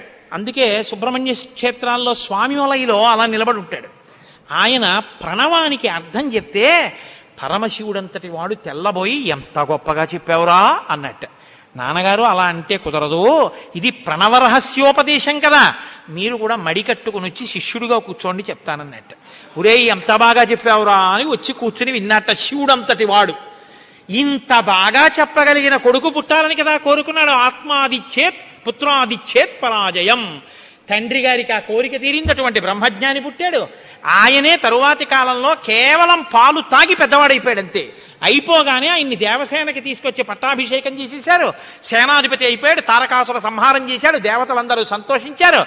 అమ్మ అందమంతా మూర్తీభవించి ఉంటుంది అందుకే ఇంతంత బుగ్గలు ఎర్రటి మనిషి ఆహారాలు చిన్న పట్టుబట్ట ఎప్పుడు అమ్మ శక్తి అంతా చేతిలో శూలంగా పట్టుకుని ఆ కుక్కుట ధ్వజం ఆ నెమలి మీద కూర్చుంటే ముద్దులు మూట కడుతూ ఎంత అందంగా ఉంటాడో. అందుకే సుబ్రహ్మణ్యేశ్వర స్వామి వారి యొక్క మూర్తి వంక అదే పనిగా చూసినా కూడా సత్సంతానం కలుగుతుంది. అంతటి మహానుభావుడు సుబ్రహ్మణ్యుడు. ప్రత్యేకించి ఏ కారణం చేతనైనా గర్భం నిలవక బాధపడుతున్న వాళ్ళు గర్భిణి అయినప్పటికీ కడుపున ఎటువంటి బిడ్డలు పుడతారో తెలియని వాళ్ళు వాళ్ళ ఆయుర్దాయం బాగుండాలనుకున్న వాళ్ళు సంతానం యో క్షేమంగా వృద్ధిలోకి రావాలనుకున్న వాళ్ళు రామాయణాంతర్గతమైన షణ్ముఖోత్పత్తిని విని తీరాలి. ఇది చెప్పడం కోసమే వాల్మీకి మహర్షి ఫలశ్రుతి చెప్తూ ఓ మాట చెప్పారు. ఏషతే రామ గంగాయ విస్తరోభిహితో మయా కుమార సంభవశ్చైవ ధన్య పుణ్యస్తథైవ ఎవరు ఈ షణ్ముఖోత్పత్తిని శ్రీరామాయణంలో వింటున్నారో వాళ్ళకి ఎటువంటి చిక్కులు ఉన్నా అన్ని చిక్కులు విడిపోయి అపారమైనటువంటి ధన సమృద్ధి కలుగుతుంది. రెండు విశేషమైనటువంటి పుణ్యము స్కందోత్పత్తిని విన్నంత మాత్రం చేత కలుగుతుంది. ఇక్కడే ఆయన కుమార సంభవశ్చైవ అన్న మాట వాడారు. పార్వతీ పరమేశ్వరుల యొక్క కుమారుడు కనుక ఆయనకొక్కడికే కుమారహ అన్న నామం. ఆయన భక్తశ్చయ కార్తికేయే కాకుత్సభు విమానవ ఆయుష్మాన్ పుత్ర పౌత్రైశ్చ స్కందసో స్కందసాలోక్యతాం వ్రజేత్ ఎవరు భక్తి శ్రద్ధలతో రామాయణాంతర్గతమైనటువంటి ఈ షణ్ముఖోత్పత్తిని చేతులు కైమోడ్చి సుబ్రహ్మణ్యుడికి నమస్కరించి వింటున్నారో అటువంటి వారందరికీ కూడా ఆయుష్మాన్ వాళ్ళకి ఏదైనా అపమృత్యు దోషం జాతకంలో ఉంటే ఆ- ఆ దోషము ఉపశమించి ఆయుర్దాయం కలుగుతుంది. ఆయుష్మాన్ పుత్ర పౌత్రైశ్చ వాళ్ళ కొడుకులు మనవలు అందరూ క్షేమంగా ఉంటారు. ఏవైనా దుర్గుణములు అలవడవలసినవి ఉంటే అవి పోయి వాళ్ళు వృత్తిలోకి వచ్చి వంశానికి గొప్ప కీర్తి తీసుకొస్తారు. ఆయుష్మాన్ పుత్ర పౌత్రైశ్చ ఎవరు రామాయణం సంపూర్ణ రామాయణం చెప్పించుకుని వినేటప్పుడు పరమ భక్తితో దేవాలయ ప్రాంగణంలోనో ఎక్కడో కూర్చుని ఈ స్కందోత్పత్తిని నమస్కారం చేస్తూ విన్నారో వాళ్ళు శరీరం పడిపోయిన తరువాత స్కందసాలోక్యతాంబ్రజేత్ సుబ్రహ్మణ్య లోకాన్ని పొందుతారు అని వాల్మీకి మహర్షి సత్యం తప్ప ఆయన నోటి వెంట రాదని బ్రహ్మగారి వరం. ఆయన ఎప్పుడూ ఫలశ్రుతి చెప్పరు. ఇక్కడ చెప్పారు అంత గొప్పది షణ్ముఖోత్పత్తి. విచిత్రం ఏమిటంటే ఈశ్వర సంకల్పం అంటే చాలా గొప్పగా ఉంటుంది. నేను ఇవాళ అసలు నేను ఏదైనా మాట చెప్తే చాలా జాగ్రత్తగా వింటారు హరిప్రసాద్ గారు. నేను చెప్పాను రేపు సుబ్రహ్మణ్యుడికి అభిషేకం చేయించండి అని చెప్పాను. ఎందుకంటే ఇవాళ అయింది కాబట్టి షణ్ముఖోత్పత్తి రేపు స్వామికి అభిషేకం చేయించండి ఆయన చల్లబడతాడు. రామాయణ అంతర్గతంగా జరిగింది కాబట్టి అభిషేకం చేస్తే చల్లబడుతుంది మూర్తి. ఆయన చల్లబడిన అభిషేక తీర్థాన్ని మనం పుచ్చుకున్నాం అనుకోండి అది మరింత శక్తివంతం. పాపం ఎవరైనా ఏదైనా సంతాన సంబంధమైన సమస్యల్లో ఉన్న వాళ్ళు ఆ తీర్థం పుచ్చుకుని ఉపశాంతి పొందితే అంతకన్నా కావలసిందే ఉంది. నాకు చెప్పానుగా వ్యక్తిగత అనుభవాలు చెప్పడం ఇష్టం ఉండదని. ఈ షణ్ముఖోత్పత్తి వల్ల ఉపయో ఉపయోగాన్ని ఉపకారాన్ని పొందిన వాళ్ళు ఎంత మంది ఉన్నారో నేను మొన్న కూడా గోపాలకృష్ణ గారికి ఒక సంగతి చెప్పాను. అంత గొప్ప షణ్ముఖోత్పత్తి నేను నా జీవితంలో ప్రత్యక్షంగా చూసా దాని గొప్పతనం ఏమిటో. ఈ విషయం రేపొద్దున్న తెలిసిన తర్వాత ఎందరో తల్లులు దీనివల్ల ఉపయోగం పొందిన వాళ్ళు కన్నుల నీరు పెట్టుకుని సంతోషంతో చెప్తారు యథార్థం నిజమేనని. మీకు ఒక నేను ఒక రహస్యం చెప్తాను నేను ఆశ్చర్యపోయాను. తూర్పుగోదావరి జిల్లాలో మల్లవరం అని ఒక క్షేత్రం ఉంది. అక్కడ సుబ్రహ్మణ్యుడు ప్రత్యక్ష సుబ్రహ్మణ్యుడు. ఇంతలా పాము కోనేటిలో స్నానం చేసి శివలింగాన్ని చుట్టుకుని ఉంటుంది. అది పిల్లలు పుట్టని వాళ్ళు వెళ్ళి నమస్కారం చేస్తే పిల్లలు పుట్టారు. డాక్టర్లు పిల్లలు పుట్టరని సర్టిఫై చేసిన వాళ్ళకి పుట్టారు. ముఖ్యమంత్రులు కూడా వెళ్ళారు పీఠాధిపతులు అక్కడికి. ఆ పాము కారణాంతరాల చేత శివలింగానికే తల కొట్టుకుని శరీరం వదిలింది. వదిలితే ఇప్పుడు అలాగే ప్రతిష్ట చేశారు. అక్కడ నేను ఆశ్చర్యపోయింది ఏంటంటే నాకు ఆ దేవస్థానం ధర్మకర్త ఒక ఆయన వచ్చి ఒకసారి ఓ మాట చెప్పారు. బిడ్డలు పుట్టరు అని డాక్టర్లు చెప్పేసినటువంటి వాళ్ళు సుబ్రహ్మణ్య షష్ఠి నాడు ఈ దేవాలయం వెనకాల పడుకుంటారు వచ్చి బోర్లా పడుకుంటారు ఆడవాళ్ళు. వాళ్ళకి కునుకు పడుతుంది. కునుకు పడ్డాక లేపేస్తాం. ఆ మరుసటి సంవత్సరం వాళ్ళు పసిపిల్లల్ని పట్టుకుని వస్తారండి అని చెప్పారు. నాకు అపనమ్మకం కాదు చూడాలనిపించింది. మీరు కూడా వచ్చారేమో గోపాలకృష్ణ గారు నాతో. కాకినాడ నుంచి చాలామందిని కలిసి సుబ్రహ్మణ్య భుజంగ స్తోత్రం చేశారు శంకర భగవత్పాదులు. సుబ్రహ్మణ్య షష్ఠి నాడు ఆ దేవాలయంలో చదువుదామని అందరం కలిసి వెళ్ళాం. ఆ రోజు వాళ్ళు నా ప్రసంగం కూడా అక్కడ ఏర్పాటు చేశారు. మీరు నమ్మరు నేను తెల్లబోయానండి. ఎంతంత సంపన్న కుటుంబాల వాళ్ళు. బిడ్డలు పుట్టరు అని బెంగ పెట్టుకున్న తల్లులు చంటి పిల్లలతో ఎంతో సంతోషంగా వచ్చి ఆయనకి నమస్కారం చేసుకుని అబద్ధం కాదు. నేను ఎంతో మందిని అక్కడ అడిగాను ఏమమ్మా మీకు ఈయన వలనే కలిగిందా సంతానమని ఖచ్చితంగా. మేము ఆయన వలనే ఈ అనుగ్రహాన్ని పొందామని ఆ అదృష్టాన్ని పొందారు. మహానుభావుడు సుబ్రహ్మణ్యుడంటే. ఆయనకి నమస్కారం చేస్తే ఎంత స్థితినైనా ఇస్తాడు. మన అదృష్టం ఏమిటంటే రామాయణం చెప్పుకుంటున్నది శృంగగిరి పీఠంలో. అది అమ్మవారి సన్నిధానం రామచంద్ర ప్రభువు యొక్క సన్నిధానం. ఇక్కడ శివాలయం ఉంది. ఆ శివాలయంలో ఇటు పార్వతి ఇటు గంగా ఉన్నారు. సాధారణంగా అలా ఉండరు. ఆ గంగ మళ్ళీ తన రెండు పాదాలు ఇలా పైకి పెట్టి కాళ్ళు పాదాలు కనపడేటట్టు వచ్చి ఇలా గుడ్లు కనపడేటట్టుగా ఉంటుంది చక్కగాను. శివుడు కటు గంగా ఇటు పార్వతి ఉండి బయట సుబ్రహ్మణ్యుడు ఇటు వినాయకుడు ఉంటారు. రేపు మళ్ళీ ఒక్కసారి చక్కగా అన్ని పదార్థాలతోటి అభిషేకం చేయించండి. చేయించి ఎవరెవరు అభిషేక తీర్థం తీసుకోవడం కోసం వస్తే వాళ్ళందరికీ కూడా ఒక అర్చక స్వామిని దానికి నియోగించి అందరికీ లేదనకుండా పాపం తీర్థం ఇప్పించండి. రామాయణాదులు ఉన్నది ఎందుకంటే అందరికీ ఉపకారం చేయడం కోసమే ఉన్నాయి. మీకు ఉపకారం జరిగిన నాడు మీరు మాకెవ్వరికీ వచ్చి చెప్పక్కర్లేదు కూడా. మీరు మళ్ళీ వచ్చి సుబ్రహ్మణ్యేశ్వర స్వామి వారి దగ్గర రామచంద్ర ప్రభు దగ్గర నమస్కారం చేసి స్వామి మీ వలన ఉపకారం పొందామని ఆయనకి చెప్పండి చాలు. మీరు మాకు చెప్పాలని కానీ మీరు చెప్తేనే సంతోషిస్తానన్న మాట కూడా నేను చెప్పను. ఎందుకు చెప్పనో తెలుసా? ఒక్కటే నమ్మకం నాకు. ఇది సత్యం సత్యం పునఃసత్యం ఇది ఆ శక్తి కలిగి ఉంది. అది నా నమ్మకం. కాబట్టి మీరు స్వామికి నమస్కారం చేయండి. ఇంత గొప్ప పీఠ ప్రాంగణాన్ని మీ అభ్యున్నతి కొరకు వాడుకోండి. చక్కగా వచ్చి తీర్థం చేసి తీసుకోండి. చేస్తాను. ఎంతమందికైనా ఉపకారం చేస్తే నేను ధన్యుణ్ణవుతానని ఆ తండ్రి కొడుకులు ముచ్చటగా సిద్ధంగా ఉన్నారు. హాయిగా రేపు అభిషేక తీర్థం తీసుకుని తరించండి. మీకు ఓపిక ఉందా? ఓ రెండు అరటిపళ్ళో ఓ ఓ పండో ఓ కాయో తెచ్చి చక్క నైవేద్యం పెట్టుకోండి ఓ కొబ్బరికాయో షణ్ముఖోత్పత్తి విన్నారు కాబట్టి. రేపు గంగావతరణం. అత్యద్భుతమైనటువంటి ఘట్టం శ్రీరామాయణంలో. దానికి మహర్షి ఫలశ్రుతి చెప్పారు. ఇలా విన్న వెంటనే నీకు పోయింది పాపం అంతే అన్నారు మహర్షి. అసలు నిజంగా గంగావతరణం బహుభంగిమల తిరుగుతుంది. ఎంత గొప్పగా ఉంటుందో.